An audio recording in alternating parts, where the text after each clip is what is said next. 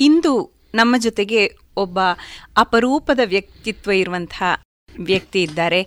ಕೃಷಿಯ ವಿಷಯದಲ್ಲಿ ಹಾಗೂ ಜೀವನಾನುಭವದಲ್ಲಿ ಎನ್ಸೈಕ್ಲೋಪೀಡಿಯಾ ಅಂತಲೇ ಕರೆಯಬಹುದಾದಂತಹ ಒಬ್ಬ ಅಪರೂಪದ ವ್ಯಕ್ತಿಯನ್ನ ನಿಮಗೆ ಪರಿಚಯಿಸುವವರಿದ್ದೇವೆ. ಅವರೇ ನಾರಾಯಣ್ ರೆಡ್ಡಿ ಅವರು. ನಮಸ್ತೆ ಸರ್. ನಮಸ್ಕಾರ. ಹೇಳಿ. ನೀವು ಬೇರೆ ಬೇರೆ ಕ್ಷೇತ್ರಗಳಲ್ಲಿ ನಿಮ್ಮನ್ನು ತೊಡಗಿಸಿಕೊಂಡು ಸಾವಯವ ಕೃಷಿಯನ್ನೇ ತಮ್ಮ ಉಸಿರಾಗಿ ಮಾಡಿಕೊಂಡು ಬದುಕ್ತಾ ಇರುವವರು. ನಿಮ್ಮ ಆರಂಭದ ಜೀವನದ ಬಗ್ಗೆ ನಮಗೆ ಸ್ವಲ್ಪ ಹೇಳಿ. ಅದು ಮೂಲತಃ ನಾವು ವಿಜಯನಗರ ನಗರ ಸಾಮ್ರಾಜ್ಯ ಅಂದರೆ ನಾನ್ನೂರೈವತ್ತು ವರ್ಷಗಳ ಹಿಂದೆ ವಿಜಯನಗರ ಸಾಮ್ರಾಜ್ಯ ಬಿದ್ದು ಹೋದ ಮೇಲೆ ಅಲ್ಲಿಂದ ಓಡಿ ಬಂದವರು ನಮ್ಮ ಹಿರಿಯರು. ನಾನು ಒಂಬತ್ತನೇ ತಲೆಮಾರು ಕರ್ನಾಟಕದಲ್ಲಿ.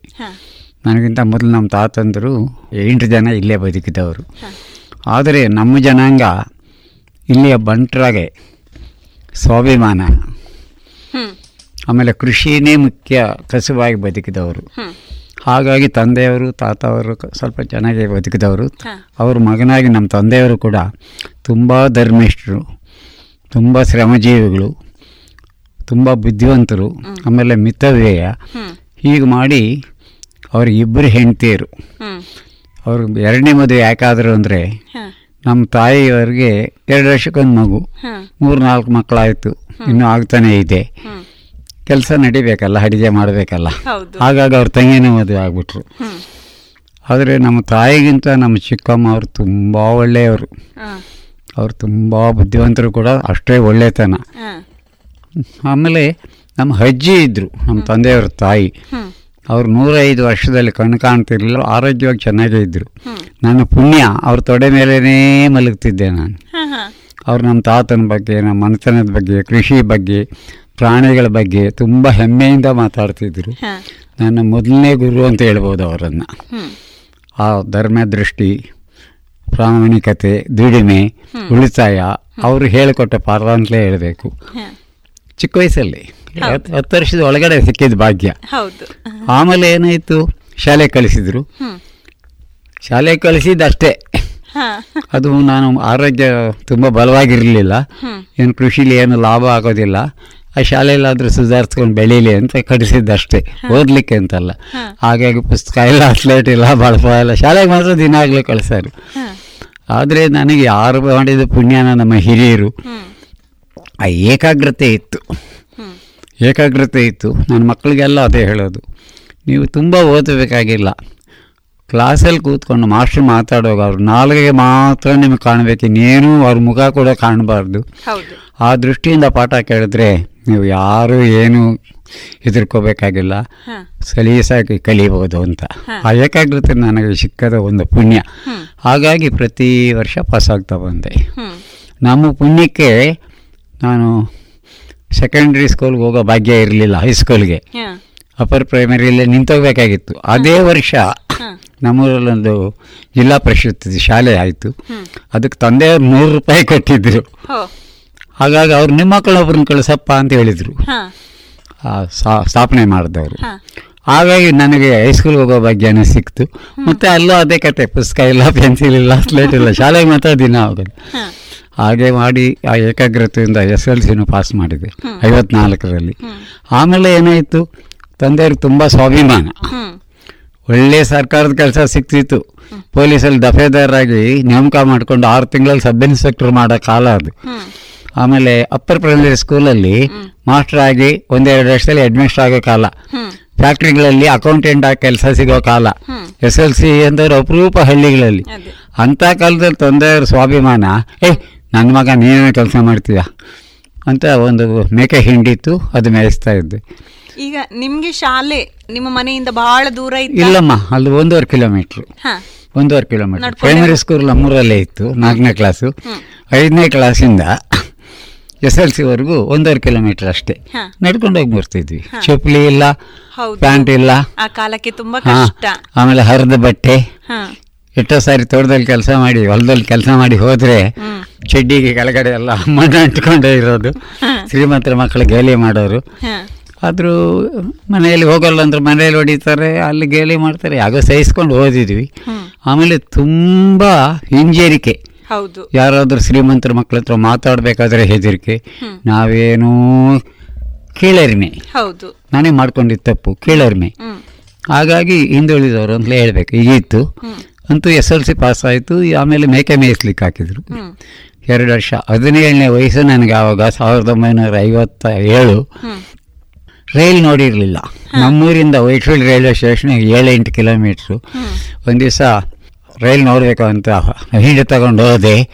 ಹೋಗಬೇಕಾದ್ರೆ ಆವಾಗ ಇಜ್ಜಿಲ್ ಗಾಡಿಗಳು ಕಲ್ಲಿದ್ದಲು ಗಾಡಿಗಳು. ನಾಲ್ಕು ಗಂಟೆ ಐದು ಗಂಟೆ ಸಾಮಾನ್ಯವಾಗಿ ತಡ ಆಗಿ ಬರೋದು. ಇನ್ನೊಂದು ಸಾರಿ ನೋಡ್ಲಿಕ್ಕೆ ಆಗೋದಿಲ್ಲ ಅಂದ್ಬಿಟ್ಟು ಮುಕ್ಕಾಲು ಗಂಟೆ ಲೇಟ್ ಆಗೋಯ್ತು. ಅಲ್ಲೇ ಮನೇಲಿ ಇರಬೇಕಾದ ಹೊತ್ತಲ್ಲಿ ಎಂಟು ಕಿಲೋಮೀಟ್ರ್ ದೂರದಲ್ಲಿದ್ದೆ. ಆ ರೈಲ್ ಬಂದ ಮೇಲೆ ಸಂತೋಷ ಏನೋ ಆಯಿತು. ಆಮೇಲೆ ರೈಲ್ ಹೋದ್ಮೇಲೆ ಹೆದರಿಕೆನೇ ಆಯಿತು. ಅಪ್ಪ ಜಜ್ಜುತ್ತಾರೆ ಲೇಟಾಗಿ ಹೋದರೆ ಆ ಮರಿಗಳು ಕೂಗಾಡ್ತಾ ಇರುತ್ತೆ ಅಂತ. ನಾನು ಅಂದ್ಕೊಂಡಾಗೆ ಮನೆಗೆ ಹೋದ ತಕ್ಷಣ ಅವ್ರೇನು ತಿಳ್ಕೊಂಡಿದ್ರು? ಯಾರು ತೋಟ ಹಾಳು ಮಾಡಿದ್ದಾನೆ ಸಿಕ್ಕಾಕೊಂಡಿದ್ದಾನೆ ಬಿಡಲಿಲ್ಲ ಅಂದ್ಕೊಂಡು ಕೂಡಾಕಿದ್ದಾರೆ ಅಂದ್ಕೊಂಡು ಅವ್ರು ಹೆದರಿಕೆಯಲ್ಲಿದ್ದರು. ನಾನು ಹೋದ ತಕ್ಷಣ ಸಿಕ್ಕಾಪಟ್ಟೆ ಹೊಡೆದ್ಬಿಟ್ರು. ಒಳ್ಳೆಯವರು. ಹೌದು. ಹೊಡೆದ್ರು. ಆಮೇಲೆ ಊಟ ಮಾಡಿ ಮಲಗದೆ ಯೋಚನೆ ಮಾಡಿದೆ. ಬೆಳಿಗ್ಗೆ ಚಿಕ್ಕಮ್ಮನ ಮಕ್ಕಳು ಅಣ್ಣನ ಮಕ್ಕಳು ಅಕ್ಕಂದ್ರ ಮಕ್ಕಳು ದೊಡ್ಡ ಮನೆ. ತೊಂಬತ್ನಾಲ್ಕು ಜನ ಅದರಲ್ಲಿ ಮೂವತ್ತೈದು ಜನ ಹುಡುಗರೇ ಇದ್ದೀವಿ. ಬೆಳಿಗ್ಗೆ ಎಲ್ಲರೂ ಗೇಲಿ ಮಾಡ್ತಾರೆ ಒದೆ ತಿಂಡಿ ಅಂತ. ರಾತ್ರಿ ಓಡೋಗ್ಬಿಟ್ರೆ ಏನಾಗ್ತದೆ ಅಂದ್ಬಿಟ್ಟು ಒಂದು ಚಡ್ಡಿ ಬನ್ನಿನಲ್ಲಿ ಮೆಲ್ಲಿಗೆ ಹೆಬ್ಬಾಗಲು ತೆಗೆದುಬಿಟ್ಟು ನಡ್ಕೊಂಡು ಬೆಂಗಳೂರು ಮುಟ್ಟಿದೆ. ಅಲ್ಲಿ ಏನು ಮಾಡಬೇಕು ಅಂತ ಗೊತ್ತಿಲ್ಲ. ಹೀ ಆ ಸಮಯಕ್ಕೆ ನೀವು ಮನೆ ಬಿಟ್ಟು ಹೋಗ್ಬೇಕಾದ್ರೆ ನಿಮಗೆ ಅಮ್ಮನ ನೆನಪು ಎಲ್ಲ ಎಲ್ಲ ಇತ್ತು. ಆದ್ರೆ ಬೆಳಿಗ್ಗೆ ಅವಮಾನ ಹುಡುಗರಿಗೆ ಗೇಲಿ ಮಾಡ್ತಾರೆ. ಮತ್ತೆ ಒಂದು ತರ ನನಗೂ ಪಂಜರದಲ್ಲಿ ಇದ್ದ ಗಿಣಿ ಬಂಧನ ಅನ್ನಿಸ್ತಿತ್ತು. ಈಗ ಫ್ರೀ ಆಗಿ ಬಿಡ್ತೇನಲ್ಲ ಹೊರಗಡೆ ಹೋದ್ರೆ? ಅಂದ್ಕೊಂಡು ಹೋದೆ. ಹೋದ್ಮೇಲೆ ಗೊತ್ತಾಯ್ತು ಎರಡು ದಿನ ಊಟ ಇಲ್ಲ. ಯಾರು ಗುರ್ತಿಲ್ಲ. ಏನು ಮಾಡಬೇಕು ಅಂತ ಗೊತ್ತಿಲ್ಲ. ಕೀಳರಿಮೆ. ಹಾಗಾಗಿ ಉಪವಾಸ ಕೂತ್ಕೊಳ್ಳೋದು. ರಾತ್ರಿ ಒಂದು ಬಸ್ ಸ್ಟ್ಯಾಂಡಲ್ಲಿ ಬೆಳಗ್ಗೆ ಆದರೆ ಕೆಲಸ ಹುಡ್ಕೋದು. ಎರಡು ದಿವಸ ಭಿಕ್ಷೆ ಬೇಡಲಿಲ್ಲ ಯಾರನ್ನೂ ಕಳ್ತನೂ ಮಾಡಲಿಲ್ಲ. ಹೊಟ್ಟೆ ಹಸಿವಿಂದಲೇ ಇದ್ದೆ. ಚಳಿ ಸೊಳ್ಳೆ ಕಚ್ಚೋದು ರಾತ್ರಿ. ಹಾಗೆ ಕೂತಿದ್ದಾಗ ಯಾರೋ ಒಬ್ರಲ್ಲಿ ದಿನ ಬಸ್ ಸ್ಟ್ಯಾಂಡಿಗೆ ಬರ್ತಿದ್ದವರು ಯಾರು ಮಗು ನೀನು ಹೀಗಿದ್ದೀಯ? ಅಂತ ಹೇಳಿದ್ರು. ಈಗ ಆಯ್ತು. ಮನೆ ಬಿಡ್ತೀವಿ ಅಂದ್ರೆ. ಬೇಡ ಬೇಡ ತಂದೆಯವ್ರು ಕೊಂದೇ ಬಿಡ್ತಾರೆ ನಾನು ಹೋದರೆ. ಮನೆಯಿಂದ ಓಡ್ ಬಂದಿದ್ದೀನಿ ಬೇರೆ. ನಾನು ಹೋಗೋದಿಲ್ಲ ಅಂದೆ. ಆಮೇಲೆ ಒಂದು ಹೋಟ್ಲಲ್ಲಿ ಕೆಲಸ ಕೊಡಿಸಿದ್ರು. ಅಂದರೆ ಕ್ಲೀನರ್ ಕೆಲಸ. ಟೇಬಲ್ ಒರೆಸ್ಬೇಕು. ಲೋಟ ತೊಳಿಬೇಕು. ದುಃಖ ಏನೂ ಆಗಲಿಲ್ಲ. ನಾನೇನು ಕಳ್ತನ ಮಾಡ್ತಿಲ್ಲ ಬದುಕಿಗೆ ಏನೋ ಕೆಲಸ ಮಾಡಿದೆ. ಅದು ಎಲ್ಲಿಂದ ಬಂದಿತ್ತು ನನಗೆ ಆ ವೃತ್ತಿ ಧರ್ಮ. ಒಂದು ಹಳೇ ಬಟ್ಟೆ ಕೊಡೋರು ಟೇಬಲ್ ಒರೆಸೋಕ್ಕೆ ಅದನ್ನು ಎರಡು ಸಾರಿ ಮೂರು ಸಾರಿ ಒಂದು ಸಾರಿ ಆದರೂ ಬಿಸಿನೀರಲ್ಲಿ ಹಿಂಡ್ಕೋಬೇಕು ವಾಸನೆ ಇರಲ್ಲ. ಈ ನಮ್ಮ ಕೆಲಸದವರು ದಿನಗಳಿಗಟ್ಟಲೆ ವಾರಗಳಿಗಟ್ಟಲೆ ಅದನ್ನು ತೊಳಿತಿರಲಿಲ್ಲ ವಾಸನೆ. ಕಡೆಗೆ ನನಗೆ ಅನ್ನಿಸ್ತು ಇದನ್ನು ಶುಭ್ರ ಮಾಡ್ಕೊಂಡು ಮಾಡ್ಕೋಬೇಕು ಅಂತ ಬಿಸಿನೀರು ತಗೊಂಡು ತೇಲಾಡಿಸಿ ಆಮೇಲೆ ಒಂದೆರಡು ಶತ ನೀರಲ್ಲಿ ತೊಳೆದು ಪ್ರತಿ ಎರಡು ಮೂರು ಸಾರಿ ಸ್ವಚ್ಛ ಮಾಡ್ಕೊಂಡು ಒರೆಸ್ತಿದ್ವಿ. ನಮ್ಮ ಯಜಮಾನರು ನೋಡ್ತಿದ್ರು. ಈ ಹುಡುಗ ಎಷ್ಟು ಜನ ಕೆಲಸ ಮಾಡ್ತಾನೆ ಅಂತ. ಆಮೇಲೆ ಏನಾಯಿತು? ಹನ್ನೊಂದು ಗಂಟೆ ಆಯಿತು. ಮೂರು ಗಂಟೆ ಕೆಲಸ ಮಾಡಿದ್ದೀನಿ. ಮೂರು ಮೂರುವರೆ ಗಂಟೆ. ಆ ರೆಸ್ಟೋರೆಂಟು ಬ್ಯುಸಿ ಇಲ್ಲ. ಆಗ ಏನೂ ಕೆಲಸ ಇಲ್ಲ ಅಲ್ಲ ಇದು ತಗೊಂಡೆ. ಲೋಟ ಎಲ್ಲ ಒಂದು ಕಡೆ ಹಾಕಿದೆ ಒಂದು ನೂರೈವತ್ತು ಲೋಟ ಆಯಿತು ಹೆಚ್ಚು ಕಡಿಮೆ. ಆದರೆ ಜೀವನದಲ್ಲಿ ಅದು ವರ್ಷಗಟ್ಟಲೆ ಯಾರು ತಿಕ್ಕಿ ತೊಳೆದಿರಲಿಲ್ಲ. ಅಜ್ಜಿಡೋದು ನೀರಲ್ಲಿ. ಆ ಕಾಫಿದ್ದು ಟೀದು ಗಸಿ ಕೆಂಪಾಗ್ಬಿಟ್ಟಿದೆ. ಗ್ಲಾಸ್ ಲೋಟ ಕೆಂಪು ಬಣ್ಣ ಬಂದ್ಬಿಟ್ಟಿದೆ. ಕೊಳೆ. ನನಗೆ ಅಸಹ್ಯ ಆಯಿತು. ಅದನ್ನೆಲ್ಲ ಬೂದಿ ಹಾಕ್ಕೊಂಡು ತಿಕ್ಕಿ ತೊಳೆದಿಡ್ತಾ ಇದ್ದೆ. ಯಜಮಾನ್ರು ಏನಕ್ಕೂ ಆ ಕಡೆ ಬಂದವ್ರು ನಾನು ಬೆಳಗ್ಗಿಂದ ನೋಡ್ತೀನಿ ಮಗ ಎಷ್ಟು ಶ್ರದ್ಧೆಯಿಂದ ಕೆಲಸ ಮಾಡ್ತೀಯೋ. ಯಾರು ನೀನು ಹೀಗೆ ಅಂದೆ ಹತ್ತು ಬಿಟ್ಟು. ನೀನು ಅಡುಗೆ ಮನೆಗೆ ಹೋಗು ಅಲ್ಲಿ ತುಂಬ ಜವಾಬ್ದಾರಿ ಕೆಲಸಗಳಿದೆ ಅದನ್ನು ಸರಿ ಮಾಡ್ಕೋ ಅಂತ. ಒಂದು ವಾರದಲ್ಲಿ ತುಂಬ ಪ್ರೀತಿ ಗಳಿಸಿದೆ ಯಜಮಾನ್ರ ಹತ್ರ. ಕೆಲಸ ತುಂಬ ಚೆನ್ನಾಗಿ ಮಾಡೋದು. ಯಾರು ಮಾಡಲೇ ಬಿಡದೆ ಆಗಲಿ ನನ್ನ ಪಾಡಿಗೆ ನಾನು ಮಾಡೋದು. ಆಮೇಲೆ ಒಂದು ದಿವಸ ನನಗೆ ಶಂಕರನಾರಾಯಣದವರು ಇಲ್ಲಿ ಉಡುಪಿ ಹತ್ರ. ಅವ್ರ ಸಪ್ಲೈಯರು ತುಂಬ ಸಜ್ಜನರು. ಅವ್ರು ಸ್ವಲ್ಪ ದಾರಿ ತರಿಸ್ಕೊಟ್ರು. ನೋಡಪ್ಪ ನೀನು ತುಂಬ ಒಳ್ಳೆ ಅಭ್ಯಾಸ ತುಂಬ ಒಳ್ಳೆ ಹುಡುಗ. ಇವ್ರ ಜೊತೆ ಸೇರಬೇಡ ಇಲ್ಲೆಲ್ಲ ಪೋಲಿ ಹುಡುಗರು. ನೀನು ಶ್ರದ್ಧೆಯಿಂದ ಕೆಲಸ ಮಾಡು ನಾನು ಯಜಮಾನ್ರಿಗೆ ಹೇಳಿ ನೀನು ಮಧ್ಯಾಹ್ನ ಒಂದು ಗಂಟೆ ಮೇಲೆ ಬಿಡು ಕೊಡಿಸಿಬಿಡ್ತೀನಿ. ಏನಾದರೂ ಕಲಿ ಟೈಪ್ ರೈಟಿಂಗ್ ಕಲಿ ಎಸ್ ಎಲ್ ಸಿ ಆಗಿದ್ದಿಲ್ಲ ಟೈಪ್ ರೈಟಿಂಗ್ ಕಲ್ತ್ಕೊ. ಸಂಜೆ ಹಿಂದಿ ಕಲ್ತ್ಕೊ ಅಂತ. ಇದ್ರ ಎರಡರ ಮಧ್ಯೆ ಟೈಪ್ ರೈಟಿಂಗ್ ಕ್ಲಾಸ್ ಮಧ್ಯೆ ಹಿಂದಿ ಸ್ಕೂಲ್ ರಾತ್ರಿ ಏಳು ಗಂಟೆ ಮಧ್ಯೆ ಒಂದು ಮೂರು ಗಂಟೆ ಟೈಮ್ ಸಿಕ್ತಿತ್ತು ನನಗೆ. ಐದರಿಂದ ಎಂಟು ಗಂಟೆ. ಆಗ ಬಡವ್ರ ಮಕ್ಕಳಿಗೆ ಪಾಠ ಯಾಕೆ ಹೇಳ್ಕೊಳ್ಬಾರ್ದು ಅಂತ ನೋಡಿ ಎಂಥ ಒಳ್ಳೆ ಬುದ್ಧಿ ಬಂತು ಅದು ಯಾರು ಮಾಡಿದ ಪುಣ್ಯನೋ. ನಾವು ಅಜ್ಜಿ ಆಶೀರ್ವಾದನ. ಪಾಠ ಹೇಳ್ಕೊಡ್ತಿದ್ದೆ. ದುಡ್ಡು ತಗೊಳ್ಳದೆ ಹೌದು. ಈಗ ಅದರಲ್ಲಿ ಕೆಲವು ಡಾಕ್ಟ್ರು ಇಂಜಿನಿಯರ್ಗಳು ಇಂಡಸ್ಟ್ರಿಯಲಿಸ್ಟ್ ಅಷ್ಟ ಎಲ್ಲ ಇದ್ದಾರೆ. ಬರ್ತಾರೆ ಮನೆಗೆ ಹೆಂಡತಿ ಮಕ್ಕಳು ಕರ್ಕೊಂಡು. ತಾತ ಇಲ್ಲದಿದ್ರೆ ನಾವು ದಿಕ್ಕೇಟ್ ಹೋಗ್ತಿದ್ವಿ ಅಂಥ ಕಾಲದಲ್ಲಿ ನಮಗೆ ಪಾಠ ಹೇಳಿಕೊಟ್ರು ಲೆಕ್ಕ ಹೇಳಿಕೊಟ್ರು ಅಂತ. ಆಮೇಲೆ ತುಂಬ ಸಂತೋಷ ಕೊಡ್ತು ನೆಮ್ಮದಿ ಕೊಡ್ತು. ಹೀಗಾಗಿ ಒಂದೂವರೆ ವರ್ಷ ಹೋಟ್ಲಲ್ಲಿ ಕೆಲಸ ಮಾಡಿಕೊಂಡೆ ಜೂನಿಯರ್ ಟೈಪ್ರೈಟಿಂಗ್ ಆಯಿತು. ಹಿಂದಿಯಲ್ಲಿ ಹಿಂದಿಲಿ ಪ್ರಥಮ ಮಧ್ಯಮ ರಾಷ್ಟ್ರಭಾಷೆ ಮೂರು. ದಕ್ಷಿಣ ಭಾರತ ಹಿಂದಿ ಪ್ರಚಾರ ಸಮಿತಿ ಅಂತ ರಾಜಾಜಿಯವರು ಶುರು ಮಾಡಿದ್ದೆ ಅದು. ಅದರಲ್ಲಿ ಮೂರು ಫಸ್ಟ್ ಕ್ಲಾಸು ಪರೀಕ್ಷೆ ಬರೆದ್ರಿ. ಬರೆದು ಪಾಸಾಯಿತು ಆಮೇಲೆ ಅನ್ನಿಸ್ತು ಎಸ್ ಎಲ್ ಸಿ ಆಗಿದೆ ಹಿಂದಿ ಆಗಿದೆ ಜೂನಿಯರ್ ಟೈಪ್ ರೈಟಿಂಗ್ ಇದೆ. ನಾನು ಹೋಟ್ಲಲ್ಲೇ ಕೆಲಸ ಮಾಡ್ತೀನಿ ಅಂತ ಆವಾಗ ಅನ್ನಿಸ್ತು. ಪೊಲೀಸ್ನವ್ರ ಹತ್ರ ಹೇಳ್ಕೊಂಡೆ. ಅವ್ರ ಪಾಪ ಪೊಲೀಸ್ನವನು ಯಾವ ಅಧಿಕಾರ ಇರ್ತದೆ. ಒಂದು ಲಾರಿ ಟ್ರಾನ್ಸ್ಪೋರ್ಟಲ್ಲಿ ಫ್ಯೂನಾಗಿ ಸೇರಿಸಿದ್ರು. ಇಲ್ಲಿ ಏಳು ರೂಪಾಯಿ ಸಂಬಳ ನನಗೆ. ಆ ಏಳು ರೂಪಾಯಲ್ಲಿ ಎರಡು ರೂಪಾಯಿ ಉಳಿಸ್ತಿದ್ದೆ. ನಾನು ಯುವಕರಿಗೆ ಹೇಳೋದು ಎಲ್ರಿಗೂ ಇದೆ. ನೋಡಿ ಪ್ರಾಮಾಣಿಕವಾಗಿ ಕೆಲಸ ಮಾಡಿ. ಬಂದ ಸಂಬಳದಲ್ಲಿ ಶೇಕಡ ಇಪ್ಪತ್ತರಷ್ಟಾದರೂ ನಮ್ಮದಲ್ಲ ಅಂತ ಉಳಿಸಿದ್ರಿ ನೀವು ಖಂಡಿತ ಒಂದಲ್ಲ ಒಂದು ಕಾಲಕ್ಕೆ ನಮ್ಮದೇ ಕಾಣ್ತೀರಾ ಅಂತ. ನಾನು ಆ ಏಳು ರೂಪಾಯಲ್ಲಿ. ಎರಡು ರೂಪಾಯಿ ಪೋಸ್ಟ್ ಆಫೀಸ್ಗೆ ಹಾಕ್ತಿದ್ದೆ. ಒಂದು ರೂಪಾಯಿ ಟೈಪ್ ರೈಟಿಂಗ್ ಫೀಸು ಒಂದು ರೂಪಾಯಿ ಹಿಂದಿ ಸ್ಕೂಲ್ ಫೀಸು. ಮೂರು ರೂಪಾಯಿ ಬಟ್ಟೆ ಸೋಪ್ ನೋಡ್ಕೊಂಡು ಆ ಕಾಲದಲ್ಲಿ ಆಗ್ತಿತ್ತು. ಒಂದೂವರೆ ರೂಪಾಯಿಗೆ ಶರ್ಟು ಪಂಚೆ ಬರ್ತಿತ್ತಮ್ಮ ಅಂತ ಕಾಲ. ಹಾಗಾಗಿ ಆ ದುಡ್ಡಲ್ಲಿ ಜೀವನ ಮಾಡಿಕೊಂಡು ಉಳಿಸ್ತಾ ಇದ್ದೆ. ಆಮೇಲೆ ಆಮೇಲೆ ಹೋಗ್ಲಿಲ್ಲ. ಮನೆಗೆ ಹೋಗಲಿಲ್ಲ. ಆ ಕಡೆ ಹೋಗೋದು ಯೋಚನೆನೂ ಬರಲಿಲ್ಲ. ನಾನು ಏನಾದರೂ ಮಾಡಿ ದುಡ್ಡು ಕೂಡಿಡಬೇಕು ತಂದೆಯವ್ರಿಗೆ ಸವಾಲಾಗಿ ಅವ್ರ ಪಕ್ಕದಲ್ಲೇ ಜಮೀನು ತಗೋಬೇಕು ಅಂತ ಹಠ. ಆದರೆ ಜಮೀನು ಸುಮ್ಮನೆ ಬರ್ತದ. ಹೌದು. ಎರಡು ರೂಪಾಯಿ ಉಳಿಸೋನಿಗೆ ಯಾವಾಗ ಜಮೀನು ಸಿಗೋದು? ಆಮೇಲೆ ಟ್ರಾನ್ಸ್ಪೋರ್ಟ್ಗೆ ಹೋದೆ ನಾಡಿ ನಲ್ವತ್ತು ರೂಪಾಯಿ ಸಂಬಳ. ಪ್ಯೂನಾಗಿ ಆಮೇಲೆ ಮಧ್ಯಾಹ್ನ ಒಂದು ರೂಪಾಯಿ ಊಟಕ್ಕೆ ಕೊಡೋರು. ನಾನು ಆಫೀಸಲ್ಲೇ ಮಲಗೋದು ಬಾಡಿಗೆ ಇಲ್ಲ. ಆಮೇಲೆ ಊಟಕ್ಕೆ ಏನು ಮಾಡ್ತಿದ್ದೆ? ಒಂದು ರಾಗಿ ಮುದ್ದೆ. ನಾಲ್ಕು ಆಣೆಗೆ ಒಂದು ಮುದ್ದೆ ಮಾರ್ತಾರೆ ಅಲ್ಲಿ ಕೂಲಿ ಅವರಿಗೆ ಅಂತ. ಅದೇ ಹತ್ತು ಗಂಟೆಗೆ ಬೆಳಿಗ್ಗೆ ಒಂದು ಮುದ್ದೆ ತಿಂದು ಬಿಡೋದು.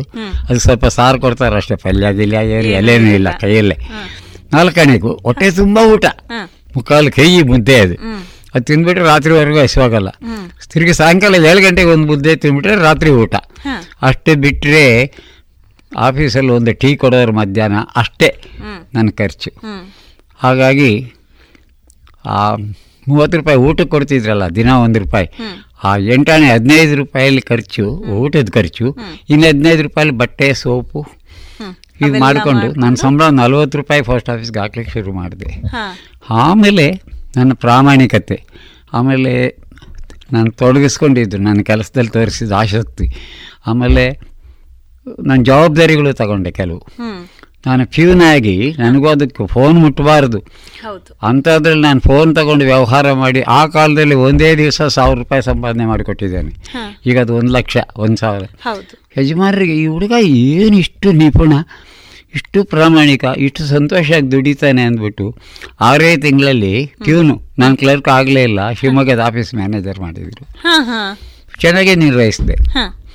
ಅಲ್ಲಿ ಒಂದು ವರ್ಷ ಕೆಲಸ ಮಾಡಿದ್ದೆ ಮ್ಯಾನೇಜರ್ ಆಗಿ. ದುರ್ಗಾಗುಡಿ ಬೀದಿ. ಅಲ್ಲಿ. ಆಮೇಲೆ ಬಾಂಬೆಲಿ ಆಫೀಸ್ ಮಾಡಿದ್ರು. ಅವ್ರದ್ದು ಅರವತ್ತು ಬ್ರ್ಯಾಂಚ್ಗಳಿತ್ತು ಅದರಲ್ಲಿ ಒಳ್ಳೆಯವ್ರು ಯಾರು ಅಂತ ಹೇಳಿದಾಗ ನಾರಾಯಣ ರೆಡ್ಡಿ. ಒಂದೇ ವರ್ಷ ಅರವತ್ತು ಜನ ಮ್ಯಾನೇಜರ್ಗಳಲ್ಲಿ ನಾನು ತುಂಬ ಎಳೆ ವಯಸ್ಸಿನ ಮ್ಯಾನೇಜರು. ಆದರೂ ಅವನು ತುಂಬ ನಿಪುಣ ತುಂಬ ಶ್ರಮಜೀವಿ ತುಂಬ ಪ್ರಾಮಾಣಿಕ ಅಂದ್ಬಿಟ್ಟು ಬಾಂಬೆಯಲ್ಲಿ ಜನರಲ್ ಮ್ಯಾನೇಜರ್ ಮಾಡಿದರು. ಅಲ್ಲಿ ಐನೂರು ರೂಪಾಯಿ ಸಂಬಳ ನನಗೆ. ಏಳು ರೂಪಾಯಿ ಸಂಬಳ ತಗೊಂಡ ನನಗೆ ಮೂರು ವರ್ಷದಲ್ಲಿ ಐನೂರು ರೂಪಾಯಿ ಸಂಬಳ. ನಾನು ದುಡ್ಡು ಉಳಿಸ್ಲಿಕ್ಕೆ ಇನ್ನೂ ಸಾಧ್ಯ ಆಯ್ತಲ್ಲ? ಓವರ್ ಟೈಮ್ ಮಾಡೋದು ಅಲ್ಲಿ ಒಂದು ಮೂರು ನಾಲ್ಕು ಗಂಟೆ ಹತ್ತು ಹದಿನೈದು ರೂಪಾಯಿ ಸಂಪಾದನೆ ಮಾಡೋದು. ಅದರಲ್ಲೇ ಬಟ್ಟೆ ಬರೆ ಜೀವನ ಊಟ ಎಲ್ಲ ಮಾಡಿಕೊಂಡು ಐನೂರು ರೂಪಾಯಿ ಬ್ಯಾಂಕಿಗೆ ಹಾಕಿ ಹೀಗೆ ಮಾಡಿ ಮಾಡಿ ಇಷ್ಟು ವರ್ಷ ಆಗಿದೆ. ಇಷ್ಟರಲ್ಲಿ ಎಂಟು ವರ್ಷ ಆಗಿದೆ. ಮನೆ ಕಡೆ ಒಂದು ಜ್ಞಾಪಕನೂ ಬರಲಿಲ್ಲ. ತಾಯಿನೂ ನನಗೆ ಬರಲಿಲ್ಲ. ಯಾರೂ ಬರಲಿಲ್ಲ. ನನ್ನ ದೃಷ್ಟಿಯೆಲ್ಲ ದುಡ್ಡು ಮಾಡಬೇಕು ದುಡ್ಡು ಕೂಡಿಡಬೇಕು ಜಮೀನು ತಗೊಂಡು ತಂದೆಯವ್ರಿಗೆ ಸವಾಲಾಗಿ ವ್ಯವಸಾಯ ಮಾಡಬೇಕು ಆಮೇಲೆ ಬೆಂಗಳೂರು ಆಫೀಸಲ್ಲಿ ಏನೋ ಸಮಸ್ಯೆ ಇತ್ತು ಬೆಂಗಳೂರು ಕಳಿಸ್ಕೊಟ್ರು. ಸ್ವಲ್ಪ ದಿವಸದಲ್ಲಿ. ಒಂದು ದಿವಸ ನಮ್ಮ ಅಣ್ಣವ್ರಿಗೆ ಒಂದು ಲಾರಿ ಬೇಕಾಗಿತ್ತು. ನನ್ನ ಆಫೀಸ್ಗೆ ಬಂದರು. ಅನಾಯಾಸಕ್ಕೆ ಸಿಕ್ಕಾಕೊಂಬಿಟ್ಟೆ. ಅವರು ಹಳ್ಳಿಗೆ ಶುರು ಮಾಡಿದ್ರು. ಏನಪ್ಪ ಎಂಟು ವರ್ಷ ಆಯಿತು ನೀನು ಸತ್ತೋಗಿದ್ಯಾ ಅಂತ ತಿಳ್ಕೊಂಡಿದ್ವಿ. ಅಪ್ಪನೂ ಅಳಿಸ್ತಾರೆ ಅಮ್ಮನೂ ಅಳಿಸ್ತಾರೆ. ಬೆಂಗಳೂರಲ್ಲಿ ಇದ್ಕೊಂಡು ಮನೆಗೆ ಯಾಕೆ ಬರಲಿಲ್ಲ ನೀನು ಅಂತ? ಅಪ್ಪ ಹೊಡಿತಾರೆ ಅಂತ ಹೆದರಿಕೆಗೆ ಬರಲಿಲ್ಲ ಅಂಥೇಳಿ ನನ್ನ ಹತ್ರ ದುಡ್ಡಿತ್ತು. ಹನ್ನೆರಡು ಸಾವಿರ ರೂಪಾಯಿ ಇತ್ತು ನಾನು ಅಷ್ಟೊತ್ತಿಗೆ ಕೂಡಿಟ್ಟಿದ್ದು ದುಡ್ಡು ಹೇಳಲಿಲ್ಲ ಯಾರಿಗೂ.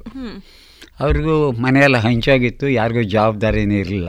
ನನ್ನ ಬಗ್ಗೆ ತಂದೆಯವರು ಪಾಪ ಏನು ಮಾಡ್ಲಿಕ್ಕೆ ಆಗ್ತಿರಲಿಲ್ಲ.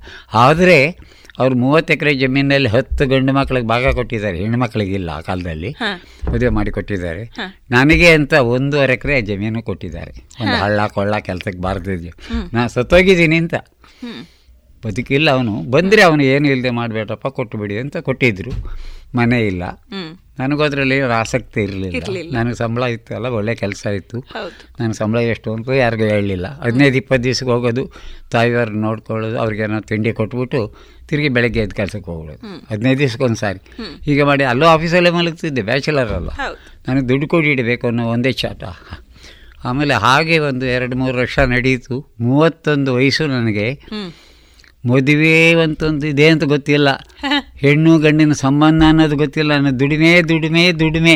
ಇದು ಯಾವುದು ಕಾಮ ಇನ್ನೊಂದು ಸಂಸಾರ ಅದು ಯೋಚನೆ ಮಾಡಲಿಕ್ಕೂ ಪುರ್ಸತ್ತಿಲ್ಲ ಹೀಗೆ ಮಾಡಿ ತೊಡಗಿಬಿಟ್ಟೆ. ಮೂವತ್ತೊಂದನೇ ವಯಸ್ಸಲ್ಲಿ ನಮ್ಮ ಫ್ಯಾಮಿಲಿ ಫ್ರೆಂಡ್ ಒಬ್ಬರು ಆಂಧ್ರದವರೇ ಅವರು ಕೂಡ. ಏನೋ ಮದುವೆ ಮಾಡ್ಕೊಳ್ಳೋಲ್ಲ ಬೀದಿ ಬಸವಂತರ ಇರ್ತೀಯ ಅಂದರು. ಆವಾಗ ಯೋಚನೆ ಹೌದು ಮದುವೆ ಮಾಡ್ಕೋಬೇಕಲ್ವಾ? ಮೂವತ್ತೊಂದು ಆಗಿದೆ. ಇನ್ನು ಮುದುಕಾದ್ಮೇಲೆ ಯಾರು ಕೊಡ್ತಾರೆ ಅಂತ ನಾನು ಮದುವೆ ಯಾರು ಮಾಡಬೇಕು? ಯಾರಿಗೂ ಜವಾಬ್ದಾರಿ ಇಲ್ಲ ನನ್ನಂದೀಗ ಹ. ನಂದೇ ನಾನೇ ಜವಾಬ್ದಾರಿ. ಹೌದು. ಆಮೇಲೆ ಅವರೇ ಮಧ್ಯಸ್ಥಿಸಿ ನನ್ನ ಅಕ್ಕನ ಮಗಳು. ಹದಿನೈದು ವರ್ಷ ಚಿಕ್ಕವರು ನಮ್ಮ ಮನೆಯವರು. ಹೌದಾ? ನನ್ನ ಅಜ್ಜಿ ಮೊದಲನೇ ಗುರು ನನ್ನ ಎರಡನೇ ಗುರು ಅಂದ್ರೆ ನಾನು ಹೇಳ್ತೀನಿ. ಇವತ್ತಿಗೂ ನನ್ನ ಗುರು ನನ್ನ ಮಾರ್ಗದರ್ಶಿ ಅವರೇ. ಇವತ್ತಿಗೂ ಕೂಡ. ನಾನು ಎಷ್ಟು ಬೆಳೀಬೇಕಾದ್ರೆ ಒಂದು ನಮ್ಮ ಅಜ್ಜಿ ಬುದ್ಧಿ ತಿಳಿಸ್ಕೊಟ್ಟಿದ್ದು. ನನ್ನ ಮನೆಯವರು ಕೊಟ್ಟ ಸಹಕಾರ ಅವರು ತೋರಿದ್ದಾರೆ. ದಾರಿ ಇವತ್ತಿಗೂ ಕೂಡ ನನ್ನ ಗುರು ನನ್ನ ಮನೆಯವರೇ. ಹಾಗೆ ದುಡಿದ್ವಿ. ಅವರು ನಾನು ಬೆಂಗಳೂರಿಗೆ ಬರೋದಿಲ್ಲಪ್ಪ ಅದು ದೊಡ್ಡ ನಗರ ನನಗಾಗೋಲ್ಲ. ನಾನು ಹಳ್ಳಿಲಿ ತಾತ ಜಮೀನು ಕೊಟ್ಟಿದ್ದಾರೆ. ನೀವಿನ ಸ್ವಲ್ಪ ದುಡ್ಡಿತ್ತು ನಮ್ಮ ಹತ್ರ. ಅಷ್ಟೊತ್ತಿಗೆ ನಲವತ್ತೈದು ಸಾವಿರ ಕೊಟ್ಟಿಟ್ಟಿದ್ದೆ. ಹ. ಅದು ಹಾಕಿ ಜಮೀನು ತಗೊಂಡೆ. ಅವರು ವ್ಯವಸಾಯ ನಿರ್ವಹಿಸ್ಕೊಂಡು ಮಕ್ಕಳನ್ನ ಬೆಳೆಸ್ಕೊಂಡು ದನ ಕರಿ ನೋಡಿಕೊಂಡು ನಾನು ಕೆಲಸಕ್ಕೆ ಬಿಟ್ಟಿದ್ರು. ನಾನು ವಾರ ಏಳು ದಿವಸನೇ ಕೆಲಸಕ್ಕೆ ಹೋಗೋದು. ರಾತ್ರಿ ಹನ್ನೊಂದು ಗಂಟೆ ಮನೆಗೆ ಹೋಗೋದು. ಬೆಳಗ್ಗೆ ಐದು ಗಂಟೆಗೆ ಇದು ಹೊಲಕ್ಕೆ ಹೋಗೋದು. ಒಂಬತ್ತು ಗಂಟೆಗೆ ಅಲ್ಲಿ ಊಟ ನಾನು ಚಪ್ಪಲಿ ಬಟ್ಟೆ ತರೋರು ಅಲ್ಲೇ ಪಕ್ಕದಲ್ಲೇ ಬಸ್ ಸಿಗೋದು ರೋಡಲ್ಲಿ ಮುಖಾನು ತೊಳಿಲ್ಲ ಸ್ನಾನ ಮಾಡಿಲ್ಲ. ಆಫೀಸ್ಗೆ ಹೋಗಿ ಅಲ್ಲಿ ಸ್ನಾನ ಮಾಡಿ ಅಲ್ಲಿ ಊಟ ಮಾಡೋದು. ಹೀಗೆ ಮಾಡ್ತಾ ಇದ್ದೆ. ಓವರ್ ಟೈಮ್ ದಿನಾಗಲೂ ಮಾಡ್ತಿದ್ದೆ ರಾತ್ರಿ ಒಂದು ಗಂಟೆಗೆ ಮನೆಗೆ ಬಂದಿದ್ದಿದ್ದೆ ಸೈಕಲಲ್ಲಿ ಇಪ್ಪತ್ತು ಕಿಲೋಮೀಟ್ರು. ತಿರುಗಿ ಬೆಳಗ್ಗೆ ಒಂಬತ್ತು ಗಂಟೆಗೆ ಹೋಗಿದ್ದೆ ಕೆಲಸ ಮುಗಿಸಿ. ಈಗ ನಾನು ದುಡಿಸಿದ್ದೆ ಒಂದು ನಾಲ್ಕೈದು ಗಂಟೆ ಬೆಳಗ್ಗೆ. ಅವರು ದುಡಿಸಿದ್ರು. ಈಗ ಇನ್ನು ಸ್ವಲ್ಪ ಜಮೀನು ತಗೊಂಡು. ಎಪ್ಪತ್ತೆರಡನೇ ಇಸ್ವಿಯಲ್ಲಿ ಅವಾಗೆಲ್ಲ ನಿಮ್ಮ ಅಪ್ಪ ಇದ್ರ? ಅಪ್ಪ ಇದ್ದರು ಹ. ಕಡೆಗೆ ನೋಡಿ ನನ್ನ ತಂದೆಯವರು ಇಪ್ಪತ್ತೈದು ವರ್ಷ ನನ್ನ ಜೊತೆಯಲ್ಲಿದ್ದರು ನನಗೆ ತುಂಬ ಸಂತೋಷ ಕೊಡ್ತು. ಅವ್ರು ನಮ್ಮ ಅಣ್ಣಂದರು ಹತ್ತು ಜನ ನಾವು ಗಂಡು ಮಕ್ಕಳು. ಚಿಕ್ಕ ತಾಯಿ ಮಕ್ಕಳು ಆರು ಜನ ನಾವು ಹನ್ನೆರಡು ಜನ. ಅದರಲ್ಲಿ ನನ್ನಷ್ಟು ಬುದ್ಧಿವಂತರು ಯಾರೂ ಆಗಿಲ್ಲ. ನೀವೆಷ್ಟನೇವ್ರು ಅವರಲ್ಲಿ? ಗಂಡು ಮಕ್ಕಳಲ್ಲಿ ಎಂಟನೇ ಅವನು. ನೀವೆಂಟನೇವ್ರು ಎಲ್ಲರೂ ಒಟ್ಟಿಗೆ ಸೀರಿಯಲ್ ತೆಗೆದ್ರೆ ಹದಿನಾಲ್ಕನೇ ಅವನು. ಹ ಹ. ಹಾಗಾಗಿ ನನ್ನ ಏಳಿಗೆ ನನ್ನ ಶಿಸ್ತು ನೋಡಿ ಕಡೆಯಲ್ಲಿ ಅವ್ರಿಗೆ ಯಾರ್ದೋ ಒಂದು ಆಶ್ರಯ ಬೇಕಾಗಿತ್ತು. ಆಮೇಲೆ ನಮ್ಮ ಅತ್ತಿಗೆಯವರೆಲ್ಲ ಹೊರಗಡೆಯವರು. ಇಲ್ಲಿಂದ ತಂದರು. ನನ್ನ ಹೆಂಡತಿ ಅವ್ರ ಮೊಮ್ಮಗಳಲ್ವಾ? ಹೌದು. ಅಜ್ಜನ ಮೇಲೆ ಪ್ರೀತಿ ತುಂಬ ತೋರಿಸಿದ್ರು. ಆಮೇಲೆ ನನ್ನ ನಡವಳಿಕೆ ನನ್ನ ನೀತಿ ನನ್ನ ಬೆಳವಣಿಗೆ ನೋಡಿ ಖುಷಿಯಾಗಿ ನನ್ನ ಜೊತೆಲಿ ಇದ್ಬಿಟ್ರು ತಂದೆಯವರು. ಆಮೇಲೆ ತುಂಬ ಹೆಮ್ಮೆ ಪಟ್ಕೊಳ್ಳೋರು. ಅವ್ರ ಸ್ನೇಹಿತರಿಗೆಲ್ಲ ಆಳೋರು. ದೊಡ್ಡ ದೊಡ್ಡವರೆಲ್ಲ ಸ್ನೇಹಿತರು ಇದ್ದರು ಹುಚ್ಚಮಾಸ್ತಿ ಗೌಡ್ರು ಅಂತ ಒಬ್ರು ಮಿನಿಸ್ಟ್ರ್ ಇದ್ದರು ಅವ್ರ ತಂದೆಯವ್ರು ನಮ್ಮ ತಂದೆಯವ್ರ ಸ್ನೇಹಿತರು. ಅಷ್ಟೊಂದು ಬದುಕೋದೆ ಅವರು ಅವ್ರಿಗೆಲ್ಲ ಹೆಮ್ಮೆಯಿಂದ ಹೇಳೋರು. ನನ್ನ ಮಗ ನೋಡಿ ಒಂದು ಕಡಲೆಕಾಯಿ ಗಿಡದಲ್ಲಿ ತೊಂಬತ್ನಾಲ್ಕು ಕಾಯಿ ಬೆಳೆದಿದ್ದಾನೆ ಅನ್ನೋದು. ಮಿಸ್ಕಿನ ಜೋಳ ಇಷ್ಟಿಷ್ಟು ದೊಡ್ಡ ತೋರಿಸೋದು. ರಾಗಿ ತೆನೆ ಇಷ್ಟಿಷ್ಟು ಉದ್ದು ತೋರಿಸೋದು. ನನ್ನ ಮನೆಯಿಂದ ಹೊಡೆದು ಓಡ್ದದ ಅವನು. ಇಷ್ಟು ಬುದ್ಧಿವಂತ ಆಗಿದ್ದಾನೆ ಅನ್ನೋದು ಹೆಮ್ಮೆಯಿಂದ ಇರೋದು. ಆಮೇಲೆ ನಾನು ವ್ಯವಸಾಯಕ್ಕೆ ಬಂದಾಗ ಒಂದು ತಪ್ಪು ಮಾಡಿಬಿಟ್ಟೆ. ನಮ್ಮ ತಂದೆಯವ್ರ ಥರ ಅಣ್ಣಂದಿರ ತಮ್ಮರ ಸಾವಯವ ಕೃಷಿನೇ ಮಾಡ್ಬೋದಾಗಿತ್ತು. ಆ ಕಾಲದಲ್ಲಿ ಎಪ್ಪತ್ತು ಎಪ್ಪತ್ತೆರಡರಲ್ಲಿ ವಿಜೃಂಭಿಸ್ತಿತ್ತು ಹಸಿರು ಕ್ರಾಂತಿ. ಹೆಚ್ಚಿಗೆ ಬೆಳಿಬೋದು ಹೆಚ್ಚಿಗೆ ಉತ್ಪಾದನೆ ನಾನು ಅದಕ್ಕೆ ಬಲಿ ಆಗ್ಬಿಟ್ಟೆ ಅಷ್ಟರಲ್ಲಿ ನೀವು ಕೆಲಸ ಬಿಟ್ಬಿಟ್ರಾ? ಬಿಟ್ಬಿಟ್ಟೆ. ಎಪ್ಪತ್ತೆರಡಕ್ಕೆ ಬಿಟ್ಟು ಆಮೇಲೆ ಇನ್ನು ಸ್ವಲ್ಪ ಜಮೀನು ತಗೊಂಡು ಫುಲ್ ಟೈಮ್ ರೈತ ಆದೆ. ಆವಾಗ ಮಾಡಿದ ತಪ್ಪು ಅಂದರೆ ಯೂನಿವರ್ಸಿಟಿಗೆ ಹೋಗಿ ಟ್ರೈನಿಂಗ್ ತಗೊಂಡೆ.